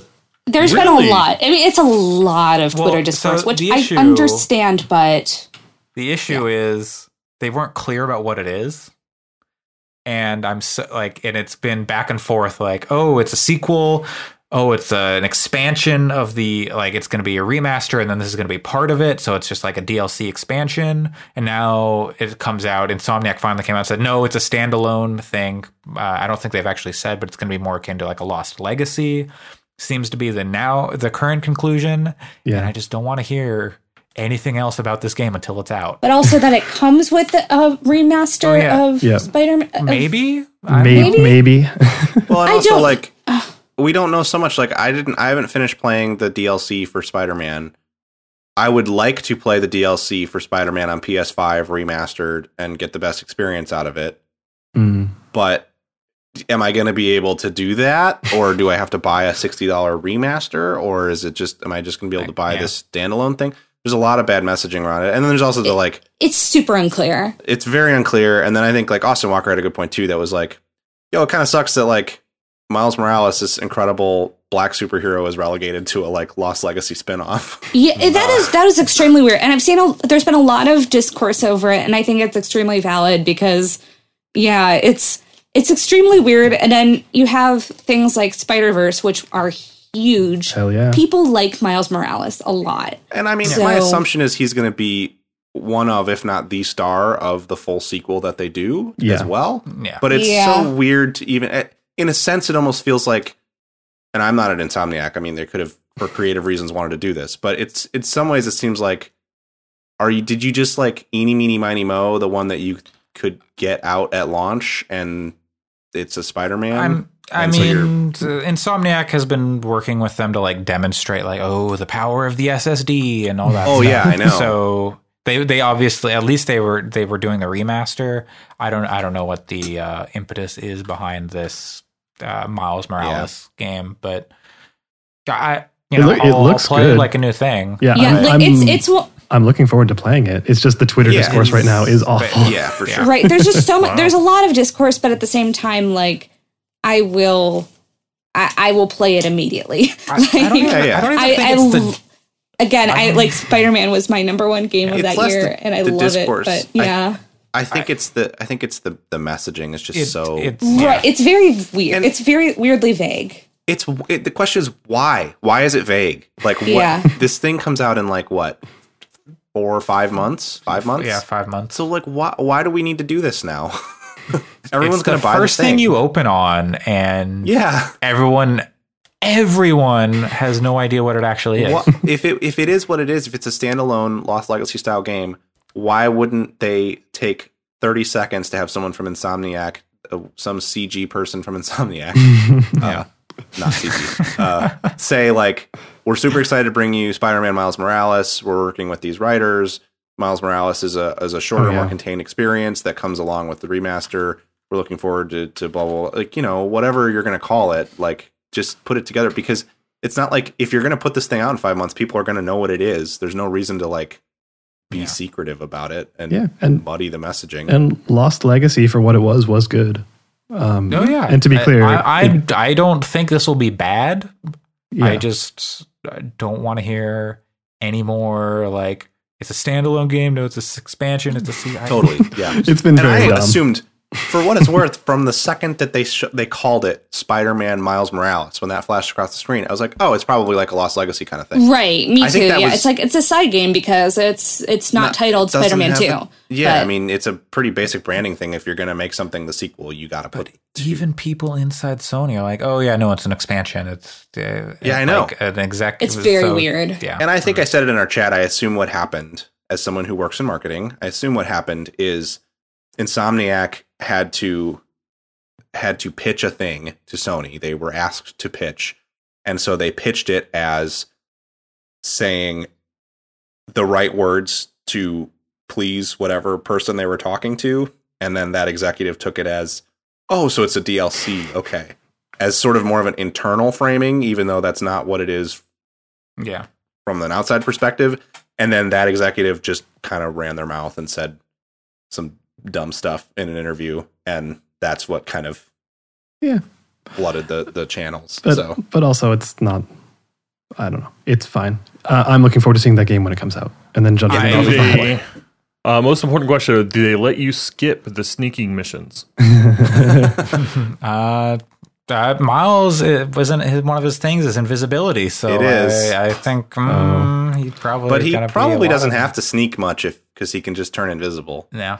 Yeah, So- I'm fine with that. It's just the, the like uh you know that game was so good at making you feel fast and powerful and just like Yeah. agile. And then you play as like uh Miles or um oh, what's her name um Mary Mary Jane. Jane Mary Jane. yeah. And yeah, it was like oh no, don't let the flashlight hit you. It's like Yeah. oh come on. That stuff did feel mechanical in a way that was like a, a little.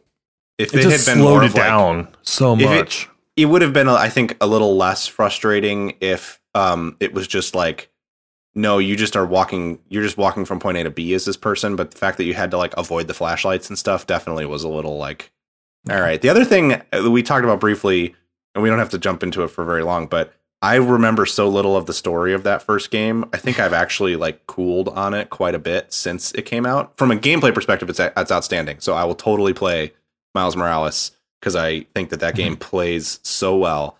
But I definitely at the time was like enamored with the story, and in retrospect now, I'm having trouble remembering a lot of the. It's a good minor comic book story. Yeah, but I think it's yes, it's a good comic book story. I think there are also great comic book stories, and I don't know that I would say it's a great Yeah. comic book story. I, I, yeah. I don't know. I mean, I think some of the emotional beats in that were really strong for a comic book video game. Like, I, I mean, like, yes, it's maybe for a comic book video game, but I, I, th- I found a, a lot of the character beats to be genuinely really moving in Spider-Man.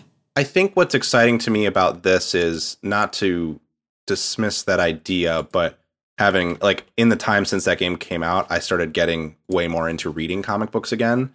And I have read a lot of comic book stories since playing that game that are significantly better than the story presented in that game and have like really emotional beats in them. So I think comic books are capable of that. And I wonder, I don't know how, if I recall, a lot of the writing team on Spider-Man was at was from Insomniac, not from Marvel. Um, I could be wrong on that, but I know that uh, Evan Narcisse is working with Insomniac. Who he's a Yeah. great comic book writer, working with Insomniac on the Miles Morales story. So that gives me hope that like it'll be even better. And again, it's not to say that the original one was bad in any way. And I think you're right, Allison. The emotional parts of it, um, I won't spoil anything, but there are specific moments that definitely stuck with me, and I do that remember them and they resonate. But in terms of like the overarching plot, Right. And- the overarching plot wasn't story. necessarily like it, it was fine, but I feel like the where it really shined was in it was in totally. Peter as a character, and then also the entirety of Well, yeah. you know the character by moments. v- virtue of being a comic book video game, every problem kind of needs to be able to be solved with your fists or your feet. Uh, Yeah. So, like, I think that kind of limits what they can do. Whereas, like, a, like a just a plain comic, that Yeah. you can be a bit more inventive with what they're Totally. doing. No, you're right. But And I hope that the that- verbs they have are. it would be great if they could somehow bring some of that to the to the stories in the future even if it's not done in a gameplay sequence if there was just more of that kind of like um emotional storytelling done um Yeah. it would be cool and and you know like i said evan narcisse is a great writer so i think that's how you pronounce his last name Yeah. um uh and he he uh did uh the rise of the black panther and um it was very good uh Which makes So- makes me wonder: Do you think there's a possibility that they'll do anything bold with the story, or they will they just kind of keep it generic comic booky? Because like the Spider-Man story for the most part was generic comic booky, except for like they had the bombing sequence, which was like a little bit bold. I would say. Like I wonder if they go more in that direction, or you know they stay they, they stay safe. I would say that um I hesitate to use the word generic comic booky because like Marvel's defining series right now is about mutants starting their own country and then holding the world kind of hostage for for Right. medicine, you know? Like the the, Sure. the stories in comic books are pretty cool and like inventive right now. I'm I'm, but, I'm talking um, more MCU generic, I guess. I guess yeah, I hear what you're saying, and I think I would expect in this in in Miles Morales this game, I would expect it would be pretty standard fare Yeah. um, to set up stuff for a sequel. But I would hope that by a sequel they would definitely take some more risks. They took risks with the setting and the characters in the first game. Again, I won't spoil it for anyone who hasn't played it yet, but there's definitely like character element character bits that are um that shift the landscape of that uh cast in a way that is not commonly done with Spider-Man. So Yeah. Sure. yeah. Yeah, and I think that it, I, I'm assuming that it won't be any. None of this will be touched on in Miles Morales, but in Spider-Man Two, there were some hints about directions of Spider-Man Two um, near the end of it. Uh, I've seen one person say like maybe Miles Morales takes place in the future, and then Spider-Man Two will like you'll get references to like things, and then Spider-Man Two will go like rewind, and then we'll get like those that would references. That would that would be that would be doing Miles so dirty. It was like here you can play as Miles for like well, I a Lost well, Legacy 'cause- style thing, and then we got to rewind. But it sounds like Uh, but the I 'cause it I got the impression that like Peter's dead or something. I don't know from that trailer. Like kind of like the uh, Far From Home. Like he's not that uh, not that Miles is mourning Peter, but just like the voiceover gave me the impression that like this is what Peter told him. And because we didn't see Peter in the trailer, I don't believe. yeah. So But that when you're saying it that way, it just sounds like Wolfenstein Youngblood. Yeah, yeah, something like that. But we, yeah, but Youngblood seems like it's going to take place after, or Wolfenstein Three seems like it'll take place after Youngblood. Oh, okay. It doesn't seem like based on the ending of uh, Young Blood. yeah, I don't know. I'm I'll be interested to see, but I kind of am, am agree that it's like I just need to see it at this point. Yeah, I don't know. It- just uh, tell us what it actually is. I think that's that was the, in general, the most disappointing thing about it was Yeah. just a lack of And- clear messaging. Mhm. In some ways, I'm going to play it, but of the Sony first party stuff that they showed, that may have been the thing I was least excited about and I buy. agree. um, because it feels like it's a, I don't know. There's a lot around it, but I'm going to play it either way because I like Spider-Man. Yeah, I think that the messaging is confusing, but if it's anything close What to messaging? as good as Spider Man, which I'm assuming it will be considering, uh, Yeah, yeah. I, I loved that first game so much. So, and I and Miles is such a cool character, so I'm, ex- I'm really excited. I get I- I co-op. will- Pardon? Oh yeah, well that that'll be in the second game or in Spider-Man Two. They'll do co-op or that would be awesome. they'll like switch between. They'll do like the in the Arkham games when bat when you fight like do like the like villain hideouts and you fight as like Batman. Then you can switch to Nightwing and you swap back and forth through the fights. That'd be pretty cool. Um. And then do like a GTA 5 thing where you can swap between the characters as you go through the world. Um, I will say it was pretty cool that they opened up the conference with like a black protagonist, and throughout In that Grand entire Auto show in Grand Theft Auto Five, there's a, the most diverse game uh, to ever come out. You got a rich white guy, a poor white guy who's like a drug addict, and a black teen or a young adult. Black, uh, he's in, he's an adult. He's, like, in his twenties. yeah. Yeah, he's Yeah. a black a black twenty year old Yeah. young man. So diverse. Grand Theft Yeah, Auto. the, the, the most diverse game.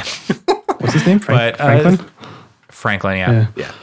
Uh, but r- uh, really, uh, with like the first PS5 game they showed, Black Man, um, and throughout the sh- the whole show, the games they showed, the women at the forefront.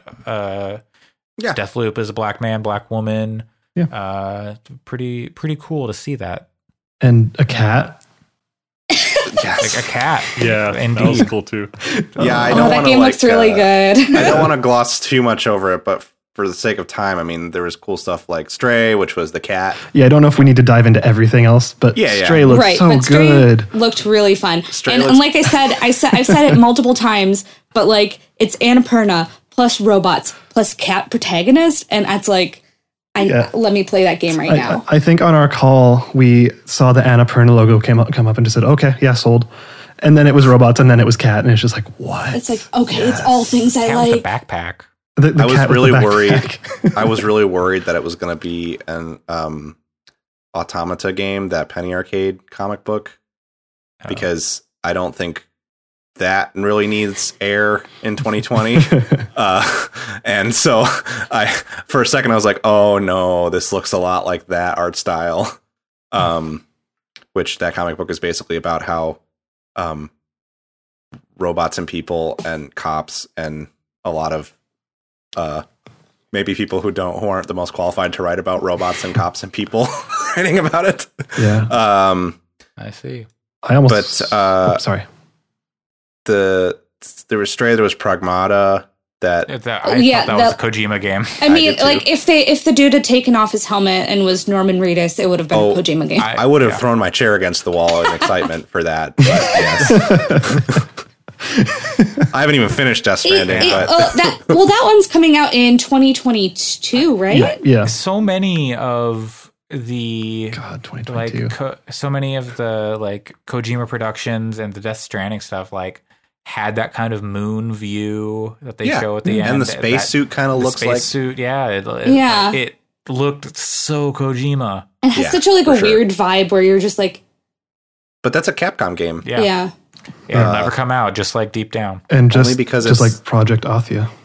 Project yeah, which Athia will never come out. pretty That- cool, that- but I, I would like it to come out. But It's not going to come out. That just looked like that epic, the Unreal game demo. Yeah.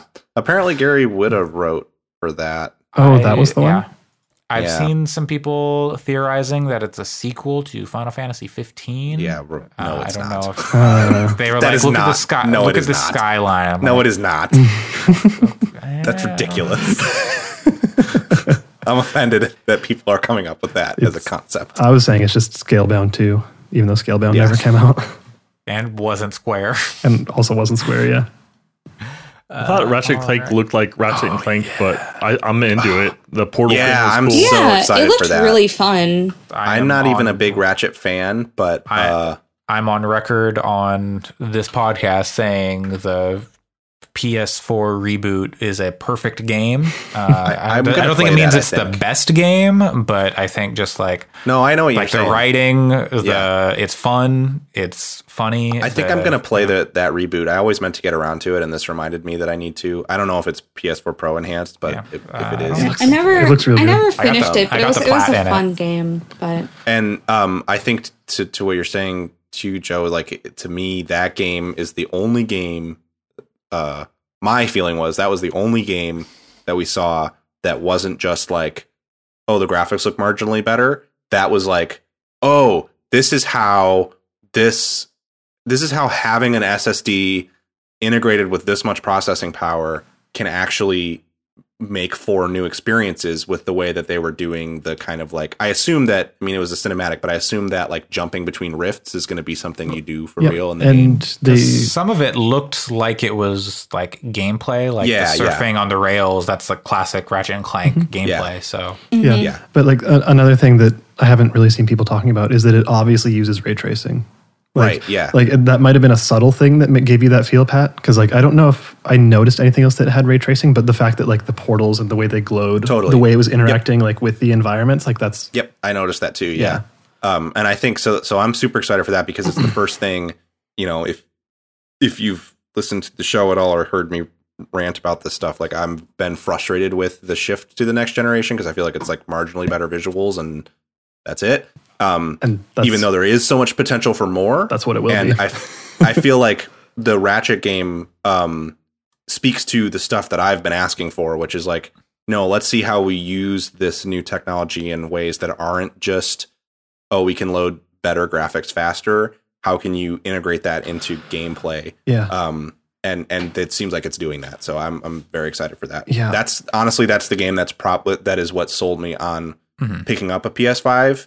Um, because coming into this, I was like, well, I'm gonna have to buy one when the next Horizon comes out, and that was that just felt bad. But Yeah. but I'm actually excited about that Ratchet game. Yeah, the thing. Okay, let's go slightly technical for like ten seconds. Do it. Um, Do it. Joe. You can join in if you want, but um, I don't know if like we've talked about the SSD and the way it works and why it's more interesting than just a standard like NDME or NVMe kind of drive. Uh, it's the fact that it's twelve channels and that they're like you know they're reserving one channel for OS or whatever, but like. And the way that those, like the throughput you're getting from those 12 channels, essentially turns your SSD into RAM uh, like you can kind of do that already, but it's terrible. Um, but they're like straight up selling this as a selling point. It's like, yeah, so you have whatever the six, 16 gigs of RAM that you're using normally, and then like eight gigs of VRAM. But now you get like this your drive where the game is stored, and like you can randomly access points of the game data at any Yeah. point, which is like huge. And I don't know like Joe, I would have to rethink the way I code with that in mind in, in a lot of Yeah. ways. Cause like, how do I do a pointer if it's like to all of these billions of areas now? Cause I think a lot of smaller companies now have to figure out how to use that properly. And I think it looks like Insomniac has started thinking about those. And maybe that's the kind of thing where they're going to be able to write a library that everybody else is going to be able to use. Yeah, I hope the tooling kind of makes it so they could just say load the resource and not really care where it comes from anymore without Totally. having to kind of jump through the trick. So uh, I'm kind of hoping that it it uh, really opens up this kind of speed of development and kind of cuts out some of the the just the boilerplate kind of boring stuff that companies have to do now. Just it's part of the workflow and kind of leaves more room for creativity. As but for for me, it's like you know it's it's cool that you know more or less loading screens and more mm-hmm. radical changes in environments and textures and stuff like that. That's awesome. But I'm more excited about just what it means for the you know the future of games, which is kind of hard to measure. But Yeah, totally. Yeah, and I think that's what kind of Epic did with their little reveal event, like with the new Unreal Engine too. Is they showed like, oh yeah, we can have movie quality assets that are just kind of streamed in now. And Yeah. if you can do that and not have to wait twenty hours per load like you did with Bloodborne and stuff like that, then that's awesome. And I think the the implications of that epic reveal were super exciting to me, but I also view that as an engine demo, and so Yeah. it's hard for me to get excited about it from the perspective of like a player. I'm ex- I was excited for developers seeing that that reveal, but as a player, I was very much like, okay, well, this isn't a game though, and um, yeah, totally.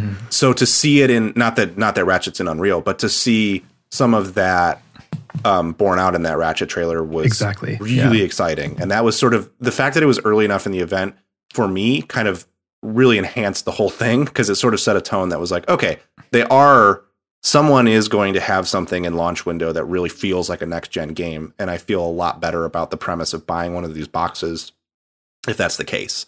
Um, Like Horizon Two, Horizon's one of my favorite games of the generation. Horizon Two looks outstanding. It looks beautiful, and I'm sure that it will be an incredible game because I think Guerrilla is an extremely talented studio, and it's definitely one of the games I'm most excited for. But also, it looked like the sequel to Horizon. It didn't necessarily look like it looked like the kind of thing that I could um, get on PC and get a, a pretty comparable experience to what they showed there now with a super super you know Yeah. Yeah, new that's fair. pretty open world game. I think with Horizon, you and you're going to end up with like, and we've modeled. It's going to be like a receiver, how they modeled every part of the gun, but they modeled every part of the fucking Yeah. robots. and that's really cool from a visual perspective. And I just want Horizon 2, like Yeah, apropos of nothing, but also from a here is why you should want it to be. That's what it, I guess that's really what it comes down to is I wish Horizon 2 would come out tomorrow on PS4 so I could just play it because I Yeah. love that that first game and I don't Yeah. need it to look significantly better than the first game to be something that I want to play. Whereas that Ratchet game was like here is why you should want this to be on a new generation of consoles. totally. Yeah. And so that's that's why I think it was exciting. I hope we get more things like that. So yeah, and I'm sure we will. Um, it's just exciting that I feel like I always felt like I would be excited to buy one of these boxes by 2022, Mhm. but it was more the like, crap, I'm gonna have to buy one this year because I want to play Horizon, which I figured would be launch window. but it's not. There's not going to be a game I feel justifies the purchase until years down the road. But now that seeing that Ratchet game gives me hope that Well, That might not be the it's amazing what a little gameplay can do for you. totally, yeah, yeah, That's true. There, Microsoft. there take wasn't. note. Yeah, there was. There was not a ton of gameplay. To be fair, Uh, like I've- like yeah. like you did with like Gran Turismo, which we don't have to talk about, and like it's cars. I, I skipped you got to show cars. oh, you skipped I, through it. I was like, That's it's, I, I I was like, I yeah, I woke up like 45 minutes late. Uh, I meant to wake up because it was like it started at like 5 a.m. my time. I woke up at 5:30, and I'll I was like, oh shit. And I was I'll like, s- okay, skip through Gran Turismo, skip through NBA. I'll say with like literally 20 seconds, the thing about Gran Turismo that's frustrating is as a fan of sim racers, I want to be able to play a sim racer on PC as well as console. So because I like Forza so much, I'm not going to buy a racing wheel that works with PS4 and PC. Yeah. I'm going to buy one that works with Xbox and PC. So I'm just not going to get engaged with Gran Turismo because they don't make racing wheels that really work across all three platforms. Yep. Eh, could could be different on the new console. Hopefully, yeah. If that's the case, that'd be great. but but from a sim racing fan perspective, Yeah. you kind of have to lock into either Forza or Gran Turismo because Yeah. of how. Those, and I guess technically that's not true because you can play Forza. You'll be able to play Forza Eight on PC, so I you mean, can get a wheel you're- that If you're a real on- fan, you'd get you'd get a wheel for all all your consoles. I don't. I And- honestly, I would. I don't have room in my apartment. No. Again, let's go back to the thing I said about partners. I know, I know. no, what you should do is you should build that whole hub with like screens surrounding you in this chair that's Yeah. like moving around and all that. There you go. That's Do what you, you need make for goals con- for yourself? Do you make goals for yourself to have before significant like age milestones? Because let me tell you, don't worry, that's on the list for pre forty. I love it. And well, you're gonna have to get a HOTAS in there too. yeah, because that's what I need. To, I need to use it to play Microsoft Flight Simulator. And like a VR headset you can pull down. Uh, It can sit on Alright. the table nearby. No, no, if you're, if you're gonna do it, you got to do it right. You gotta you gotta do the the top mounted, so that way the cord doesn't get like caught somewhere. Uh, all right. There's a lot of games, but should we talk about that Uh, box? We should, yeah. Oh. I think we, Demon I think Souls remaster looks real nice. I, Yeah. I'm gonna play that. Some Um, of the lighting changes. They show the Tower Knight and like the new. There's some debate on whether the new one really looks better because I've seen objectively looks like- better, but it's missing a lot of the atmosphere of the original. So, mm. We'll see. but uh, we'll see. There's it looks real pretty. Uh, so there are parts of that game that are very dark. Cool. Like, Yeah, right. Like advanced darkness. So I'm just like picturing playing that It was like HDR on an OLED TV. oh yeah, Awesome. Just like pitch black at the bottom of the swamp where you're like, I, I don't know where it's safe to walk. yep. Yeah. No, Yeah, there was that'll be that. Interesting. Oh, sorry, Joe. I was gonna say goodbye Volcano High kind of made me sad. You know, when uh, the movie Avatar came out and people were reporting getting feeling depressed afterwards because it, you know, it just felt like something was taken or lost from them, and they just wanted to live there and they couldn't. That's how I felt watching uh watching Goodbye Volcano High. Like I never wanted to t- return to high school, but if I was like a weird dinosaur cartoon creature, like I just want to live in that world, maybe Yeah. forever. And Yeah. I can't, and so It- that's It sad. had there was some vibe to it that we talked about on our call, and I can't even remember what it was now. It was like somewhere between like Night in the Woods and Beastars. Yeah, or Yeah. uh, what was that other one? Um, Life is Strange. Sure. Yeah. That's an interesting one. Yeah, I didn't think about that. That's good. But Night in the yeah, I definitely got the Night in the Woods vibe, which I, I really enjoyed Night in the Woods too. So Yeah. And Yeah, s- it definitely looks interesting for sim- sure. similar to Night in the Woods, problematic writers. Yeah, but we don't we don't have to Yeah. we don't have to dive into Yeah, that. I'm not really. I don't know how qualified we are to go into that, but I agree that it's an interesting topic. You but should it- do a Twitter search. but- if you're listening. the the game itself looks really Yes, looks fascinating. interesting. I I'd like to try it. Uh, but yeah, they they also did the thing where they they showed the boxes and some Yeah. other stuff like some accessories. Uh, It looks like a router, That's very up. pretty. I router. saw. I I can't. a high end router. I can't. Uh, I don't remember who tweeted this. So this is like, uh, the like I, I don't remember who to attribute it to, but it's, it's somebody wrote that it looks like a router who finally has the confidence to pop its collar. Uh, that, Yes. that was Yeah. ProZD. That was uh, Oh, yeah, that that's was, right. That was Sungwon. and I Not and I like one of those like Nighthawks that look like a stealth Yeah. bomber with like all the antennas. No, this is this is like fucking. You know, I had to do it to him, kid. Yes. yes. You know, my spouse is not going to let me put this under the TV. I, I can't anyway, unless I put it horizontal, which Yeah. just it, looks it, it can go horizontal, but It can go horizontal. It is enormous, though. I don't Yeah, know if we- you saw Yeah. the, the, the foot, the size. Yeah, I did. compared to the controller when they showed it, it was like, oh, that looks like probably like PS4 size. But then people actually like measured it out with like the, it? with the Yeah. US with the USB stuff They and like also- scaled it up. and Some people like, use the the disk drive, which I'm like, that makes sense. Well, why are you using the USB? but Yeah. Yeah. Well, USB weird. standardized, so it kind of makes sense. yeah, But but uh, but yeah, that thing is big. it is so big. Uh, uh, I can. taller than any console before if it's standing vertical, so wider if it's horizontal. what I said it in this. I hope it's. I kind of hope it's like really, really heavy, like really, really heavy, because the thing I want to stand that thing up vertically next to my monitor because I have my PS4 Pro on my desk. My partner has a PS4 and that's plugged into our TV. But um, I uh, I keep consoles at my desk so that I can play them Mm-hmm. in the same environment that I do other stuff in.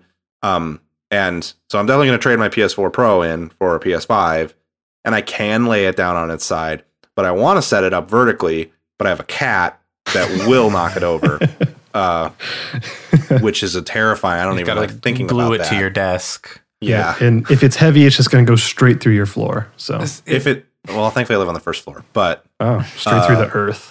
if it's very heavy, then my cat. If it's heavier than my cat, my cat will have a hard time knocking it over. Some kid in Africa just like is, is asleep and just gets hit in the back with a PS5 The coming problem is through I the have ground. a huge cat, so it needs to be like twenty five pounds. That's my I- cat's not I, 25 I pounds, really but- love that this is your metric. Oh, I want it to be Yeah. heavy so my cat can't knock it over. Totally, it's it's Yeah, a real like- thing with the PS or with the Xbox One X. It's great because like the cat is can't fuck with that thing because it's way too heavy and dense for the cat to be able to move it. Why did they add wings though? Like, I mean that that thing is very. So it's aerodynamic. so when you throw it off a roof, it really Is- sails. Uh, so Yeah. when the it one thing that so I when said it, is when it finally when they finally get the game that makes the fan spin up, it can just take flight. yeah. The one thing I It's said is that it looks kind of like what I assume. I feel like what childhood me would assume a futuristic game console looks like. Yeah. So I kind of dig that. I appreciate that they're trying to do something um, stylish with it beyond just putting out another box. Like, Yeah. I don't have a problem with the way the Series X looks, but it is very much just like a monolithic black box, which Yeah. you know, 2001: A Space Odyssey. Yes. fucking looking thing. Yeah, I mean, I kind of, I'm glad they went bold with it. Um, I don't know. Maybe there's a reason it's all fanned out. Maybe that helps with airflow. Mm, no idea. But like, I just love the fact that we have the Xbox Series X, which is a fridge, just a big black, like you said, the monolith, and then this thing, which is A fan. a fridge in a does fan, like a Literally fan, looks like a floor fan. yeah. like like a Dyson. Uh, It- the black yeah. and white thing is weird to me. It's like if, if you have a light, you know, console center, whatever Mm-hmm. TV stand, or a dark one. Either way, this thing's gonna stand out like a penguin. Yeah. You know, it's like what Yes, the it will. heck? I feel like I need to replace all my living room furniture with glass. Like Yeah. I just I. I honestly wonder. I had the thought like, is the PS5 gonna influence like uh, decor trends in the 2020s? guarantee you that there will be a streamer room. There's there were streamers watching that were like, "Well, Oh, shit, yeah. now I have to redo my entire room." Oh. Yeah. Oh my God, you're right. Imagine if it was. I- imagine if it was RGB though. It might be. Oh. they I'm they didn't show it wasn't. everything yeah, there about could be some blue lights coming off of that thing. Oh, more than just blue though. What if you could just get it flashed in with like What if what if you can swap the side panels what, like a I'll do it. 360? like a 360 yeah, like, like faceplate? faceplate. you can you can clip off the side panels. You and know, put, like, green you ones know those things are going to yellow. Yeah, Yeah, that's the thing I'm not excited about. Is I like the look of it being. I, Oh, I've come oh, around yeah. to the two tone white and black look, but that thing is going to be again I- cat issues. That thing's going to be a cat hair magnet, and it's going to just get like it's going to be gross looking I- in a week. I want it to yellow. I want it to be like an old NES. I I I don't have a problem with the two tone thing. I just I don't want white and black. Like I'd rather like obviously you you kind of have to go with white or black to fit in a entertainment center because that's basically what people have for those. I, they could do wood grain maybe, but like a- wood grain one like would an be so Atari? good. like wh- what uh, wood grain and what like what what's the other color? Clear. plaid. Flat. wood grain and plaid. Uh, Uh, yeah. No, they should have Just just tooth. they, they should have um they should have just gone GameCube style. Just black and purple.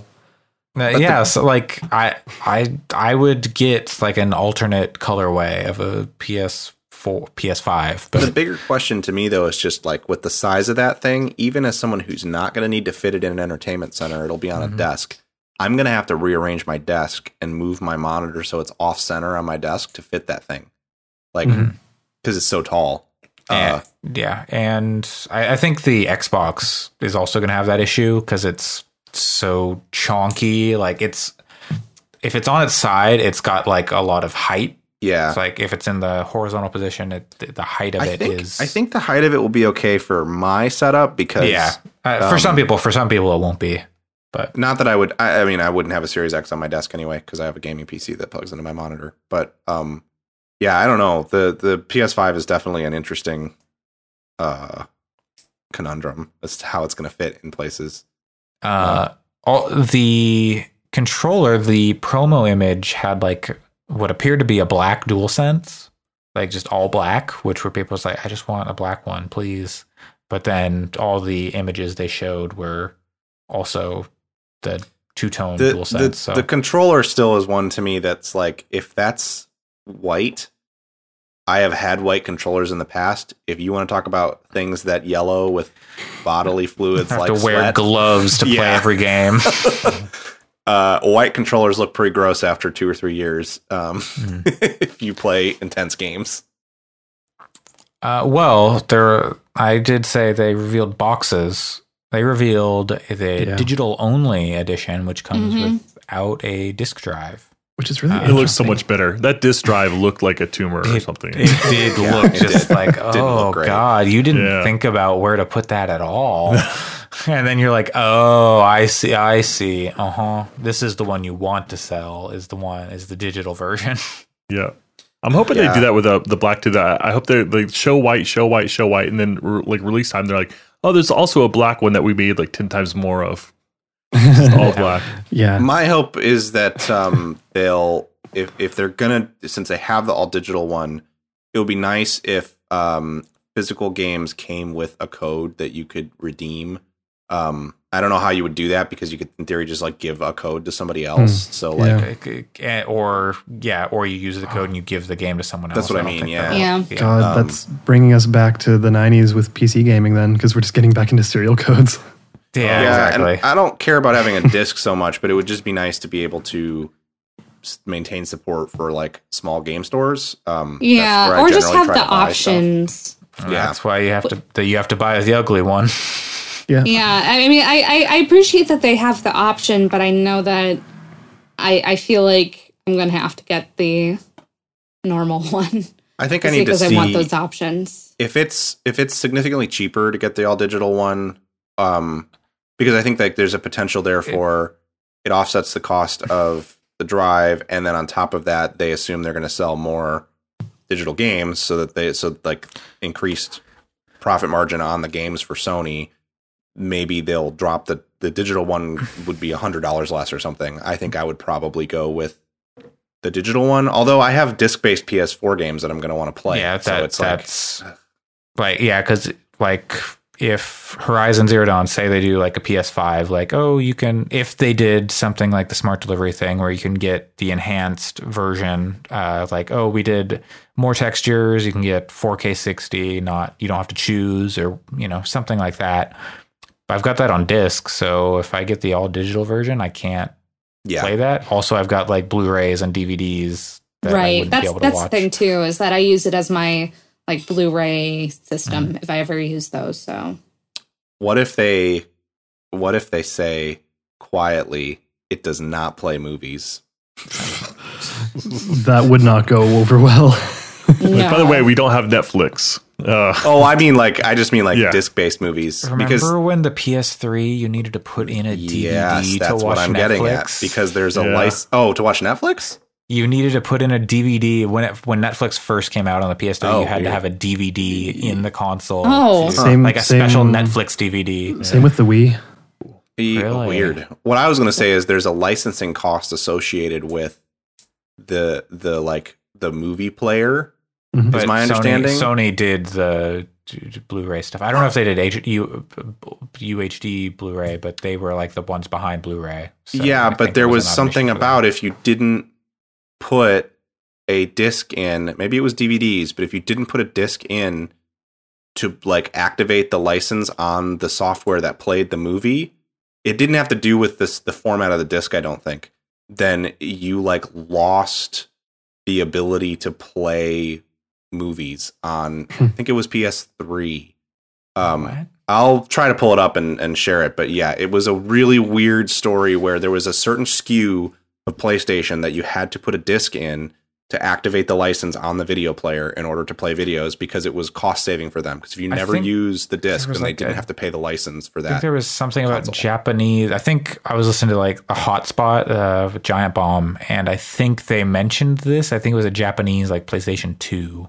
Maybe and then I thought it was it more came recent out, than or no, that, you needed you needed the remote to watch DVDs in Japan. This is a different thing than that. Okay, Okay, 'cause similar you- concept. You needed the remote in Japan for the PS2 to watch DVDs, but I- then I- when it came out in America, they're like, "We can't do this here; it won't work." Uh, well, I think one of the um, accessories they showed for the PS5 was a remote. So I think Yes, that they always have those. How uh, how many times are like you- you're watching a movie, you need to pause it, oh, but the controller's off or the p- controller's frozen, you got to turn on the controller, and you're like, geez, I just need to answer I- the phone. I had the wildest shit happen like a few weeks ago. I was The watching the absolute most buck wild shit I've ever seen in my entire life. Cool. I was watching Princess Mononoke with my girlfriend. that's pretty wild. and on PS4, Blu-ray, you know, all, all the good shit. And we're like, okay, I need to pause the movie. And my girlfriend just grabs the TV remote and hits the pause button, and it paused the movie on the PlayStation. I'm like, how did you do this? That's not how it's supposed to work. What the fuck are you doing? Wait, what what happened? Like, did you guys It just paused. It paused. But like, It- did what did what was your reaction? Did you just like? I, I I was just like, what? That's not. That doesn't work. What are you doing? no, that's not how that works. Stop that. Don't do that. It's not right. like she broke your world. Yeah, no, I was like, this is. I've never seen this. This is not how things work. I don't. That's like, I can't even. I can't like understand how this worked because. Is the TV remote? It's not paired in any way to the PlayStation. It's not even a Sony TV. Does, like, can that go over HDMI? Is that a thing that it can Uh, if understand? you've got like a, I, if you've got like the ARC whatever input, but I don't, I haven't deliberately plugged into that. but also, Superpower.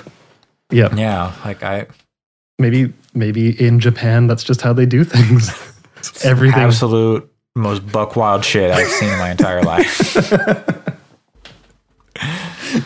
uh, but yeah, they showed a bunch of uh, accessories: the remote, the, like a charging cradle for the DualSense. There's the headphones that will automatically upload pictures of your ears.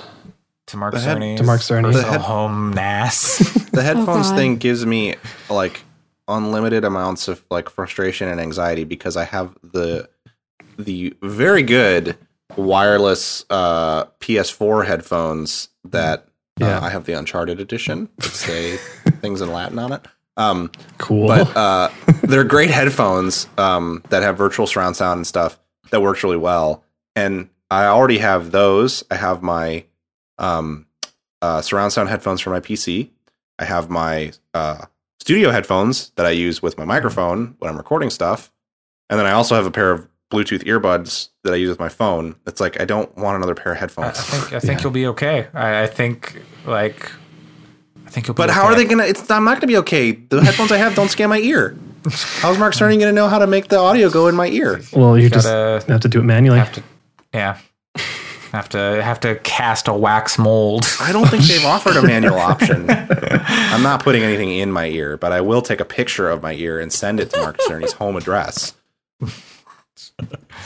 Uh, yeah. Uh, so yeah, the the digital thing is interesting because no one has launched like day and date console launch with a, a digital No. only console. Um, yeah, the only other ones were the Xbox One S digital one, and then there was what the PSP Go.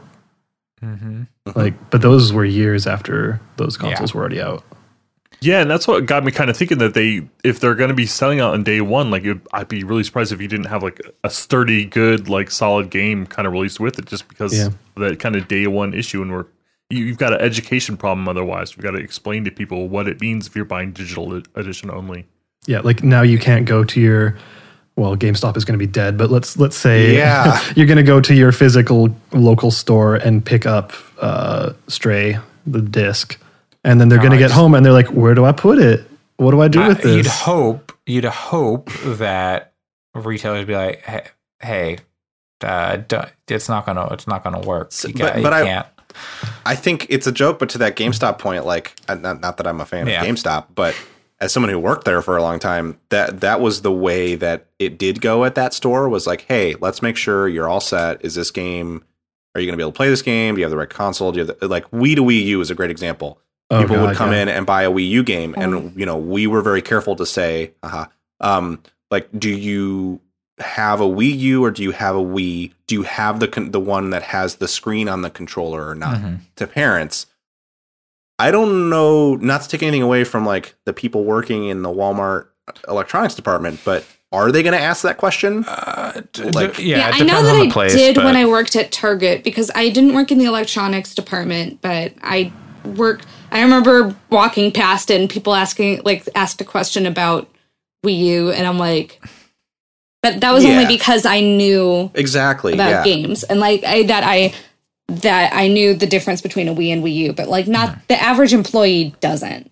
No, Yeah. but you you'd hope that the electronics department people eh, you can't have this everywhere like you know uh, small towns or whatever they're going to have whoever they have in those areas but you'd hope on like a console launch stuff people Hopefully. people would know but yeah i think there are definitely going to be the parents who buy or grandparents who buy the digital console and the and like disc games and then the people don't say anything or just like yep get them through um I think the interesting part to me is we've talked about it before, and I think that this console is going to sell out. Both SKUs will sell out, no problem.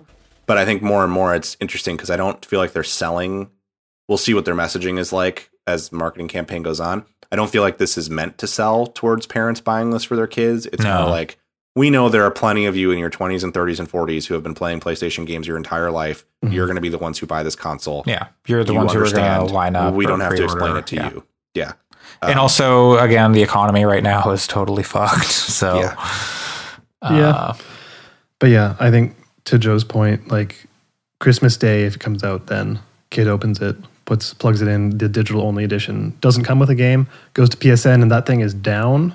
You just mm. it's, No. it's, it's it's a oh, brick. Oh, yeah. It- it's a brick Yeah. because like you can't load a disc into it. Like yeah to be to be fair, I mean, I think that's totally right, but also I don't know, and kids don't necessarily care about this, but I'm thinking about like when if I get, you know, Last of Us 2 on disc Thursday night at 9 p.m. Pacific from my local game store and take it home and pop it in the drive, it's going to pull a 20 gigabyte patch either way. That's an exaggeration, but it's going to pull a patch never anyway. so if yeah, we'll hope it's an exaggeration. So if uh so I think like and maybe a kid is just going to say like I don't I don't care, just make the game go.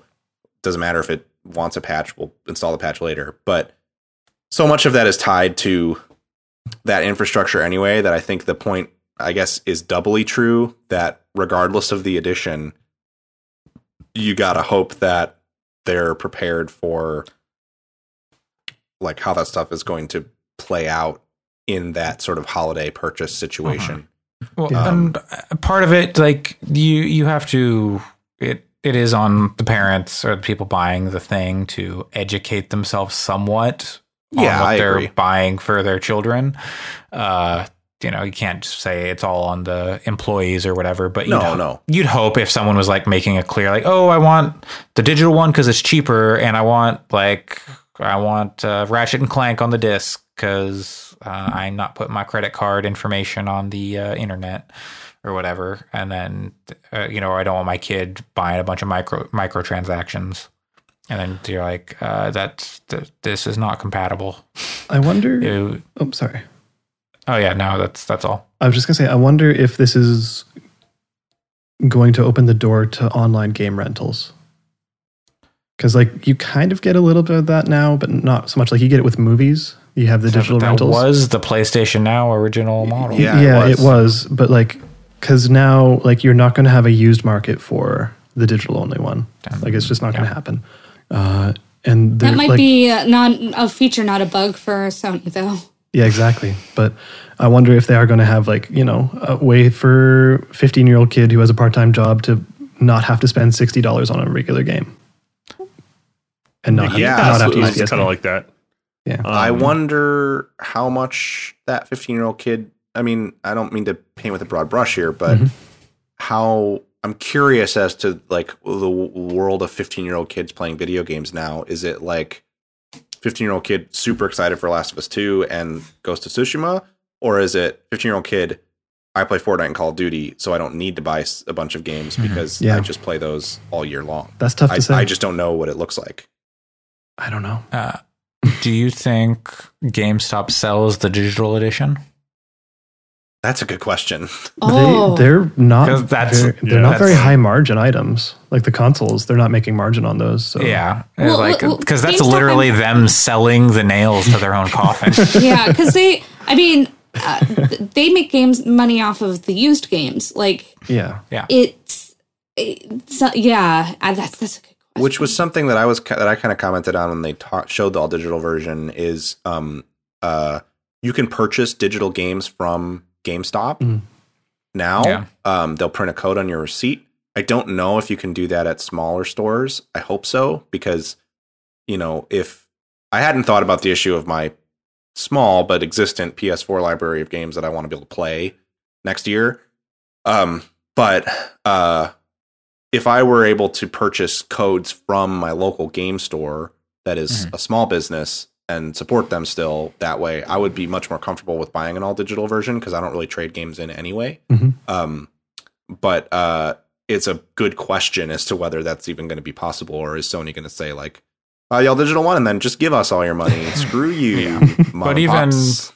Even the like the codes isn't like a huge no, no, it's like not. a huge margin anyway. So it is. Uh, it'll be interesting to see because Sam has talked about this. I don't think he's talked about it on the podcast, but Game in the UK has like totally fucked up pri- game pricing there. Where Oh yeah, uh, it's nuts. like physical releases are way cheaper than digital releases because game said if you're gonna have digital sales then we're not gonna or if like there's no price if we can't have a better price then we won't carry your consoles basically. Mm-hmm. And they're like the mo- main seller of games in the country. So there's like a 10 to 20 pound difference in digital and physical games.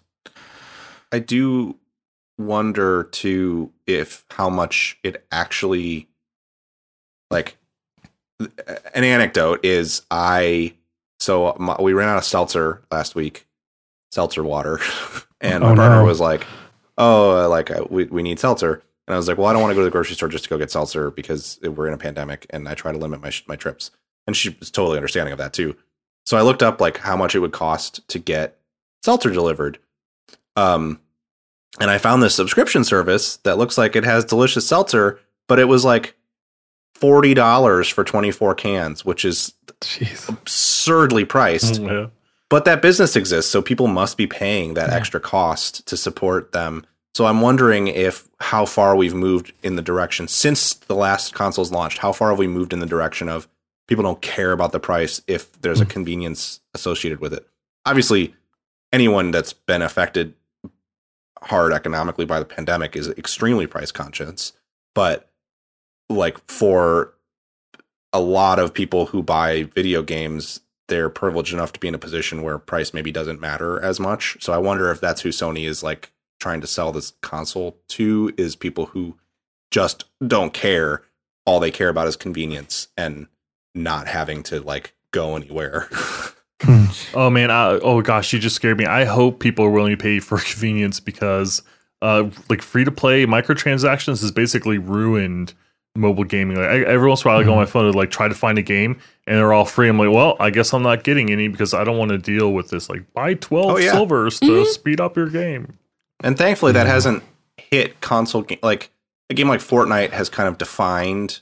Eh, there was some of that earlier on, but like Fortnite now has pretty well defined how free to play games work on other platforms and does it in a good way where like you don't you can play Fortnite and never pay a microtransaction and get everything out of it from a gameplay perspective. It's all just cosmetic stuff that you're getting for paying.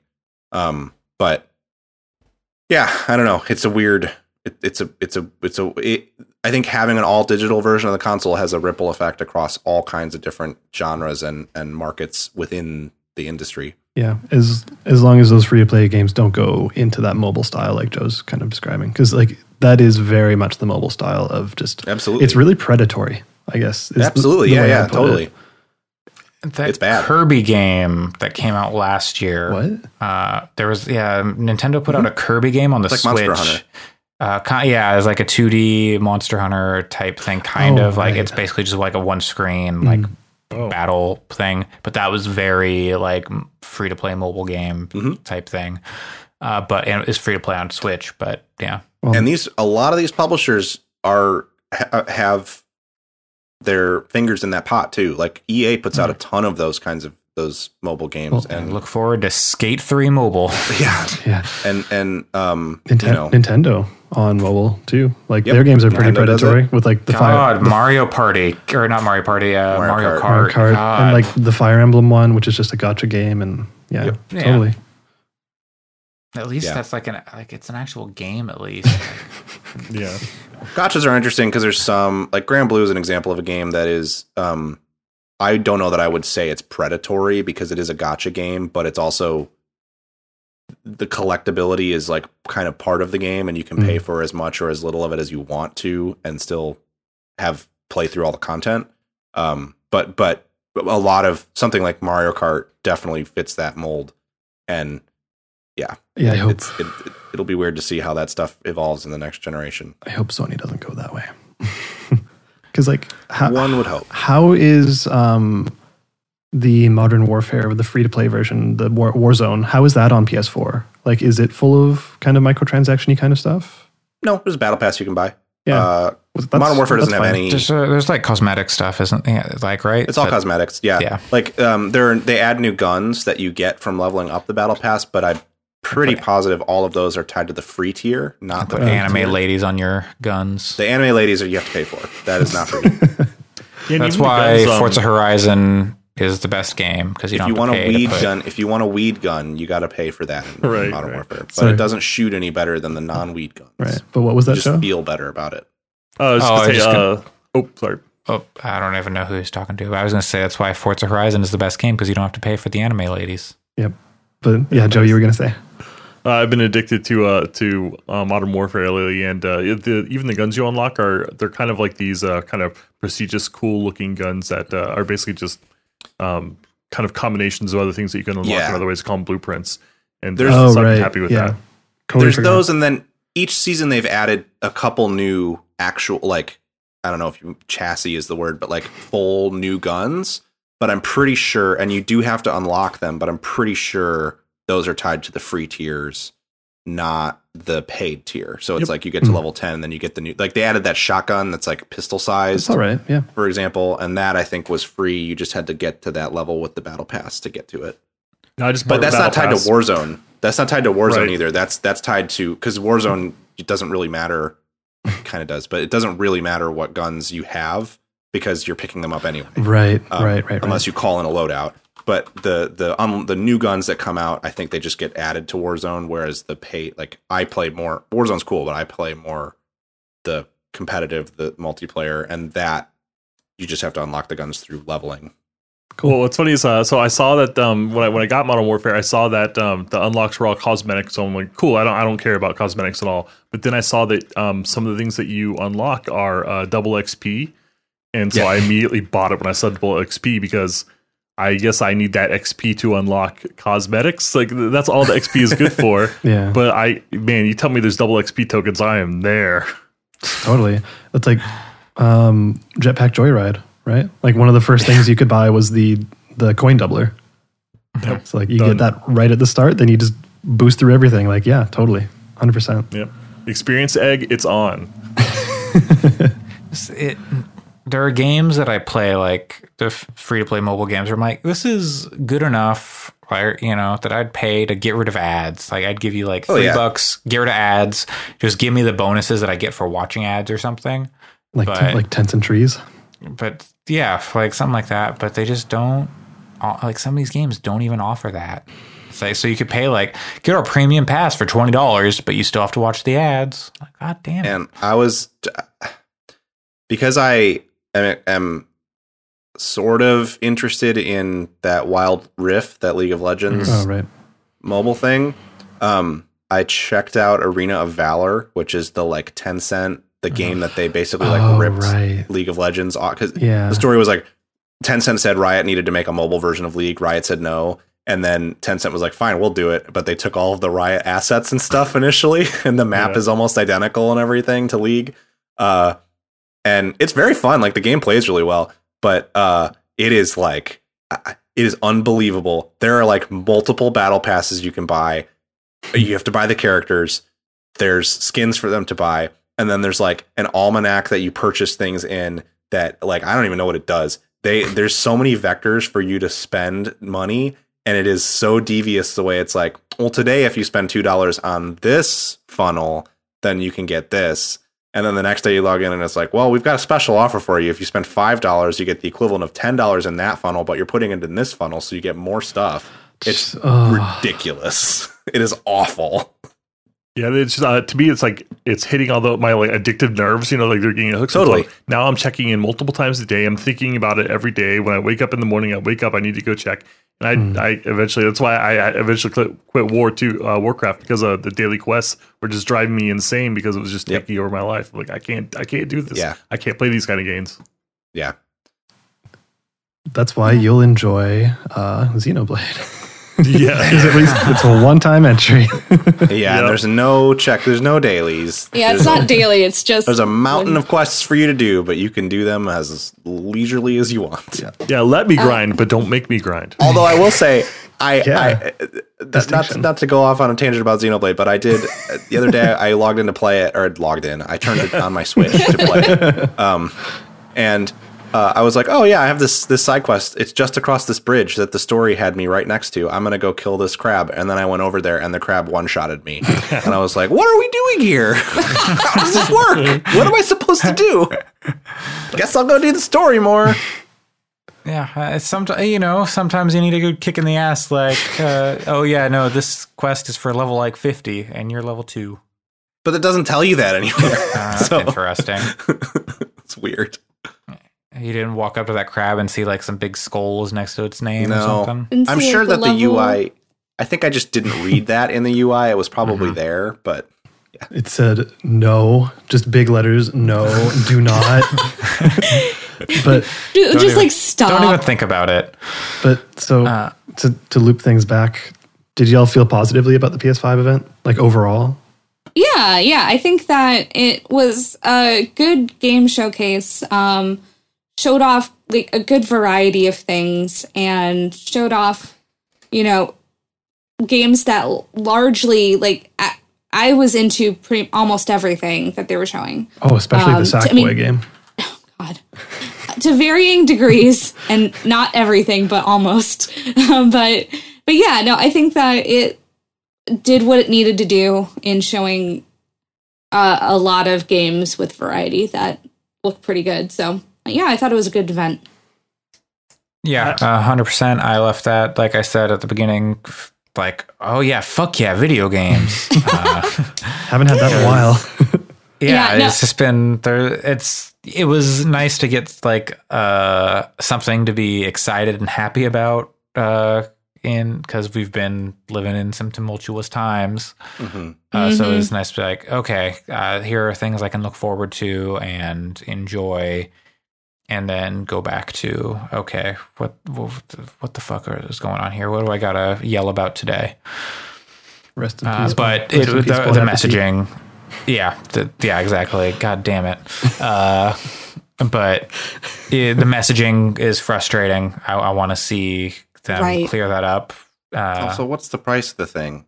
Like Yeah. yeah in a time of economic instability, the least you could do is let people plan for uh, an expensive purchase. it's, maybe five they months don't, before it's maybe gonna they don't know. Maybe they don't know. Yeah, maybe Yeah. they're in the same spot, honestly.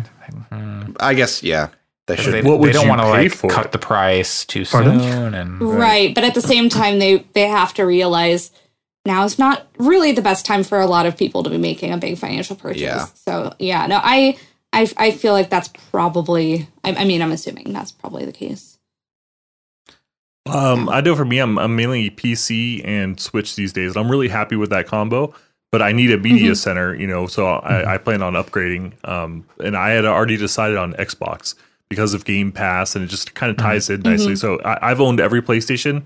I've only ever had one Xbox, and I, so you know, I was going to switch. But then I saw this, and I saw it, it was specifically Ratchet and Clank, where I was like, "Oh, you know what? I had so much fun with those games. It looks so colorful. Maybe maybe I, I will get a PlayStation this time. Maybe I'll stick with PlayStation. But then I saw the surfboard wings, and I, I think that might have done it. Yeah, Yeah. I, it's. I think it's interesting because I know that I've personally been like, well, uh, Xbox doesn't get quite the uh, Japanese game support because uh, nobody in Japan buys Xboxes. Yeah, and, So, and um, there's very I've kind of, sorry. I, I've already been kind of resigned to, well, I'm going to get the next PlayStation no matter what. So it's it's interesting hearing from a different kind of perspective on that. Yeah, and it always it always felt like, and it's changed a little bit over the past year, that Xbox didn't really have any exclusives I cared about. Like there was Yeah. Forza Horizon and like Forza to an extent. I don't really care about Halo. I don't care about Crackdown or you know any of that stuff. But like, the, e- like or or Gears, yeah, Fable, sure. Fable. But but the thing is, like within the past year or two, that's coming to PC. Everything comes to Yeah, PC. that's like, the thing. That's what I was going to say. Like- Like you don't. yeah because i like that's that's something that i'd really like to do eventually um my hopefully when i whenever i get my next uh job um i could start building a good gaming pc so it's like if Yeah. if i'm doing that there's no real reason why i would want an xbox Yeah, totally. Well, like crossplay. yeah. PlayStation has sucked with crossplay for That is- years. has been a problem, true. and it seamlessly played with. Yeah, they're, they're getting, better, but, yeah, But they're not. but I will not say. I will say to that point, one of the big things about the the Xbox, I don't know that I'm going to run out and buy a Series X on launch day. I have a One X and a PS4 Pro right now. But what's nice about the Xbox is there's potential there for, like, I just bought a new video card a couple months ago, but um, two years from now, if I'm feeling like I don't really want to buy a new video card, and I am someone who kind of you don't need to buy a new video card every two years, but Mhm. um, maybe I would be into buying a Series X if it's offering really incredible experiences and I can plug a mouse and keyboard into it, which is something you can do, and play those cross-platform games that way. Um, the PS5 has one USB port, from what we've seen. it's, it's got USB C. Uh, I believe was confirmed. Well, my mouse doesn't, so but you get a USB C hub, Like a hub, and yeah. yeah, but that's not. I think it's got. I think That's there's enough of a- that's enough- stuff on the back.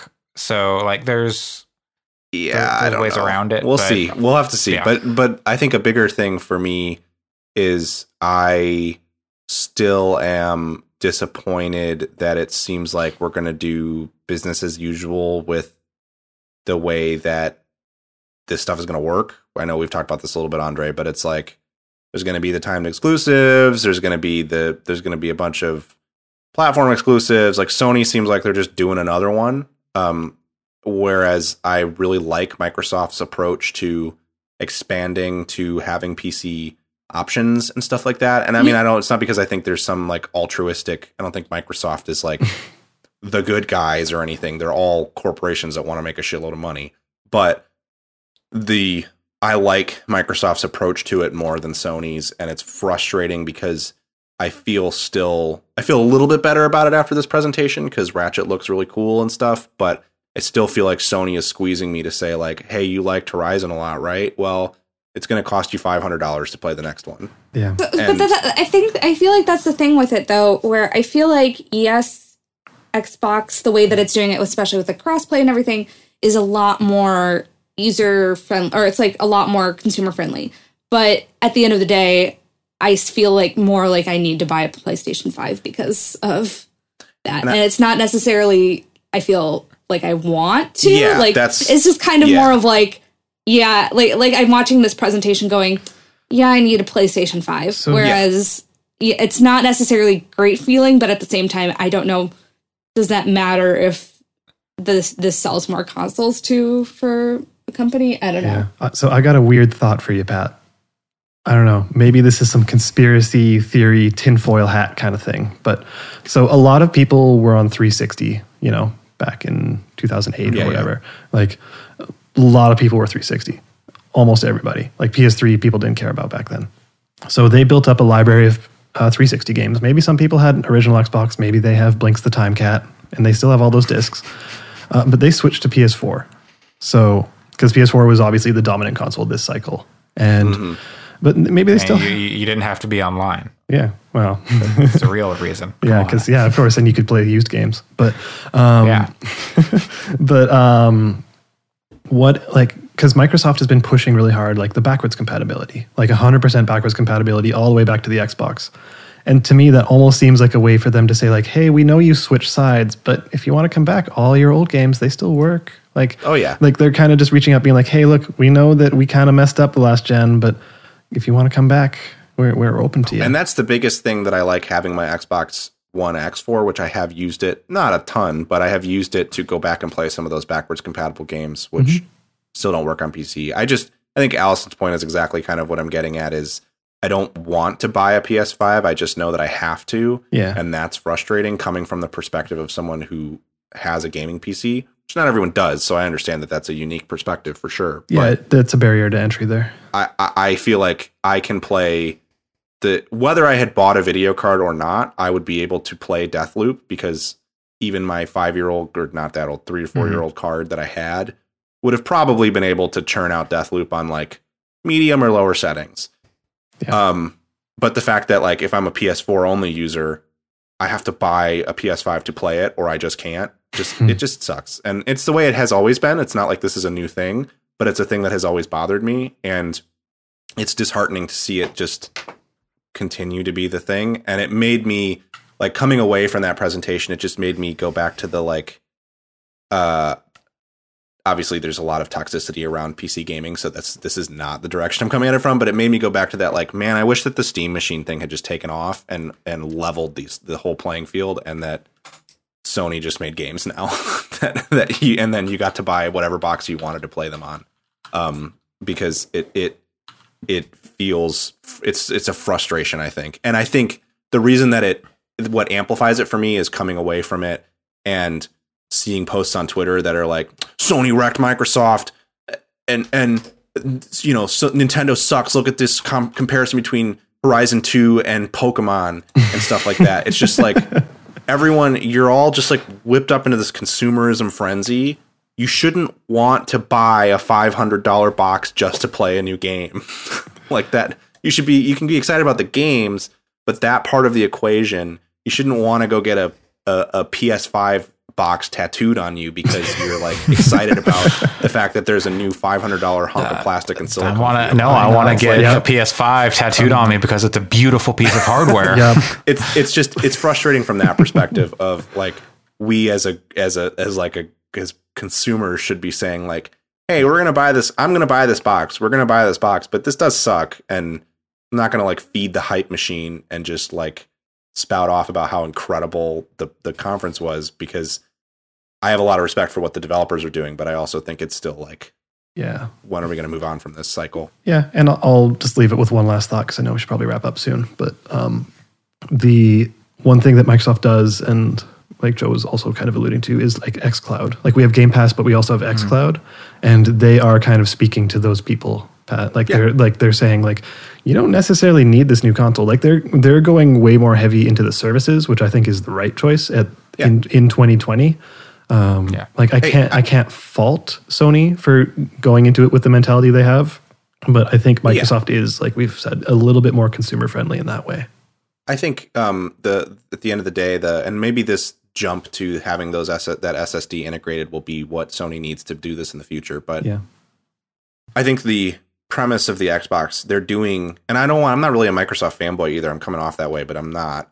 Um, Oh, I've never owned an Xbox, so yeah, the the I own I I didn't get an Xbox until last year, uh, and before that, the last one I had was a 360. So, um, but uh, they're doing the thing that I kind of had hoped this whole generation would be, which is, hey, if you have an Xbox One S, you're gonna be able to play. I'm pretty sure this is true. You're gonna be able to play Halo Infinite on it. Yeah. It's not gonna look as good as it does on a One X, and it's certainly not gonna look as good as it does on a Series X. But you're gonna hmm. be able to play it on each of these consoles and you're going to be able to play everything we put out this year on each of these consoles into 2021 and then maybe by the end of 2021 that 1s is going to be a little too long in the tooth to play new games but your 1x is going to work into 2022 at which hmm. point you like that rollover to me is much more friendly i think and it makes it feel less bad um because it feels like an evolution more than a hard like artificial stop Microsoft is doing every can, everything they can to say you don't have to buy this console, whereas Sony is doing everything they can to go. You are going to buy this console. and I think that's why I feel better Yeah. about the Microsoft approach, even though they're both big companies trying to make money. Yeah. And Microsoft is also supported by a huge range of services that make a hell of a lot more money than Xbox does. So if anything, that part of their brand is or that the Xbox division is definitely not something they're leaning on anyway. I'm, I'm um, just, I, I guess it leaves me wondering why they're this. We can have this conversation another time, but why the Series X is even coming out this year? Like, Mhm. if they could, like, the One X wasn't that long ago, uh, and maybe it's because like next gen games that are built for like the SSD stuff uh, with like the PS5 w- won't like exclusives won't be able to play nice with these the One X or this uh, the One S, but like if they let it bake for another year or two and then game came out and like okay now it's the most powerful console ever and they're saying that about this current one but Yeah. like I think- step up it could be uh, compared My assumption maybe is that, that would have been another thing but I don't know with this model, they're actually they'll they'll probably release consoles more frequently. Microsoft will. I think you'll Probably, probably yeah. see more um updates like more regular, maybe not annually, but every two to three years they'll probably put out something that's a little beefier. Um, that kind of fits with that like slow roll um from from console to console. I could be totally wrong about that, but that's how I would. That's the strategy I would take. Um, Well- so that I can always so that I can always say, as Phil Spencer, hey, the Xbox is the most powerful console. The one we just put out is the most powerful this year. Yeah. But yeah. Uh, we'll find out uh, next month Yeah. when maybe when Microsoft finally shows some games, like some Xbox games, and not just here's some third party things. I don't know. We'll. I, I hope Microsoft has a strong showing. Like I, I want them to have a strong showing uh, because hey, yo, PC, it, it's got good games. Fable, baby. Put I'm still- Fable two on PC. I've never been able to play it. I'm still excited about the the integration story. So I, I like the idea like when Sea of Thieves came out, everyone who mm-hmm. had Game Pass had it. So if I got some Yeah. friends that are invested in that ecosystem, a new cool game comes out, they all have it. I don't have to go try it and then convince my friends that it's worth Yeah. getting and then and hope that the game takes off. You know, like we all just have access to it day one if we all pay that five dollars a month. And then even better, if my spouse wants to watch a new episode of, of Outlander, then I hmm. can go upstairs and get on my PC and continue playing with my friends. And like that's just such a compelling mm-hmm. story. Yep. Yeah. Yeah. Yeah, And- hundred I'm percent. in. And even taking that I don't even- have friends, so taking it even further, like uh, this is a real world thing for me. I have friends who don't have Game Pass because they don't, they will not do subscription services, which Mhm. I don't get, but they that's how they are. So, see if these launches on Steam, I can say, hey, I've played this game. It's fun. I played it because I got it on Game Pass. If you guys ever want to check it out when it's on sale, I'll totally play it with you. And they already have like that earworm of like, oh, this he's been playing it and says it's good. So I think that it works both ways too. And then they come back and go, "Have you heard about Sea of Thieves? Oh my god!"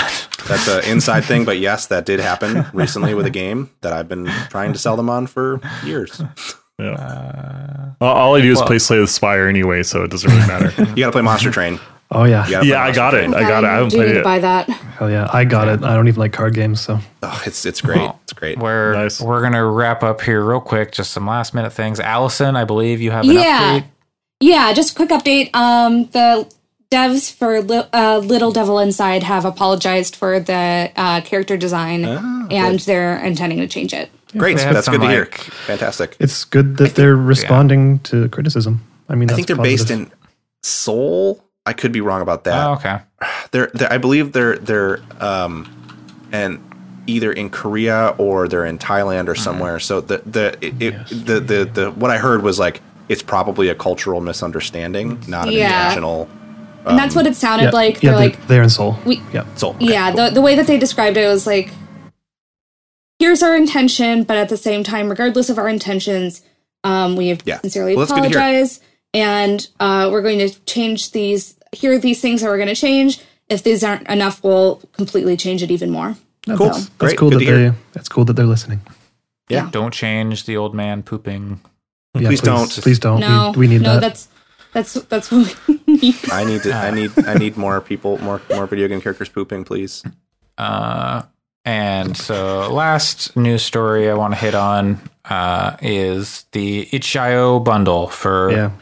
Oh yeah, racial justice and equality. Uh, it's over five million dollars now. Uh, there's like over fifteen hundred games in there. Yeah. uh, Yeah. tabletop and video uh, games. It's a crazy bundle. It is. It is a an I, absurd still, bundle. I still have yet to buy it, and the higher the number goes, like I'm like, I should I buy it?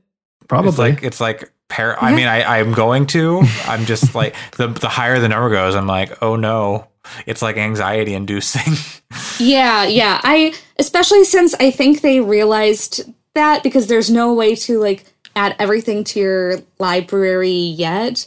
Um, it's oh, just, yeah, uh, oh no. They're still working on uh, ways to sort through this bundle and to uh, add all of it to your uh, library because there's just so much of it.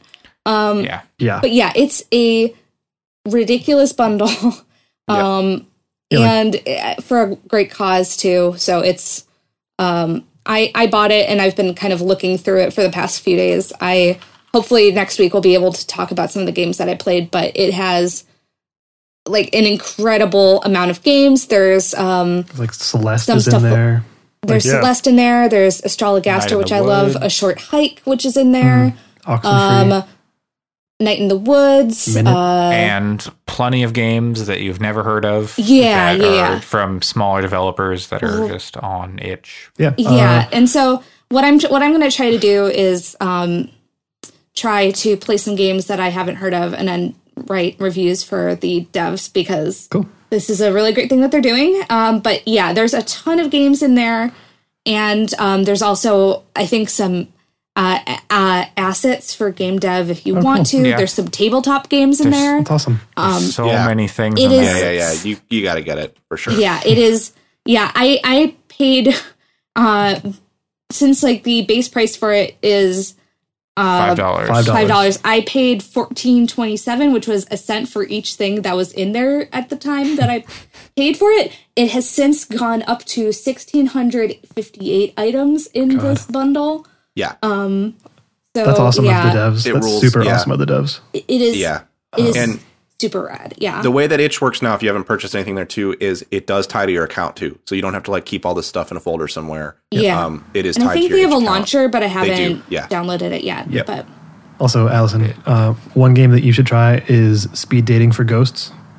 Oh, I was just looking at that. game. That looks really cute. Yeah, that's uh, my cousin. That's my cousin's game. He loved it. Or- Oh, awesome. yeah. I was literally just looking at it. It looks hilarious. Oh yeah, it's. It's good. Yeah.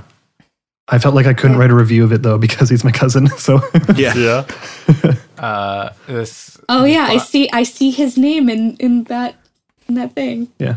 this like, uh, "Hey, I know you bundle will be up for another two hour or two days and fifteen hours and five minutes. Yeah, and it, Getting but it's already made over five million for a really great cause. Over six and- million. Or Wow. six million. Yeah, jeez. That's great. And Yeah. Well, yeah, go buy that. well, well deserved. Yeah, so definitely buy it. Ooh, uh, don't miss throw cubes into brick towers to collapse them. That's a That looks a pretty good game. amazing. You're going to be name. hearing from Steven Spielberg's lawyers.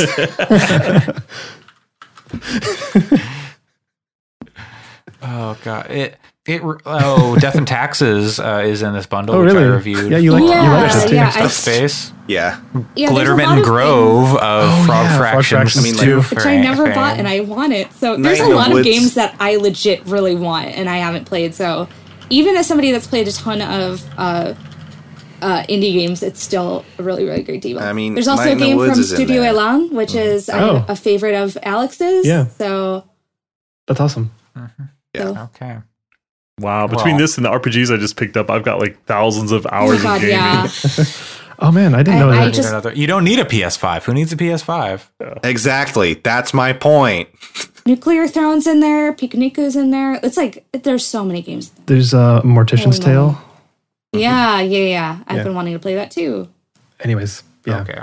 Yeah, we, we could Golf we could spend another there. two. Oh, I was gonna say, we could list every game. Minutes yeah. in there. Cat catlateral damage.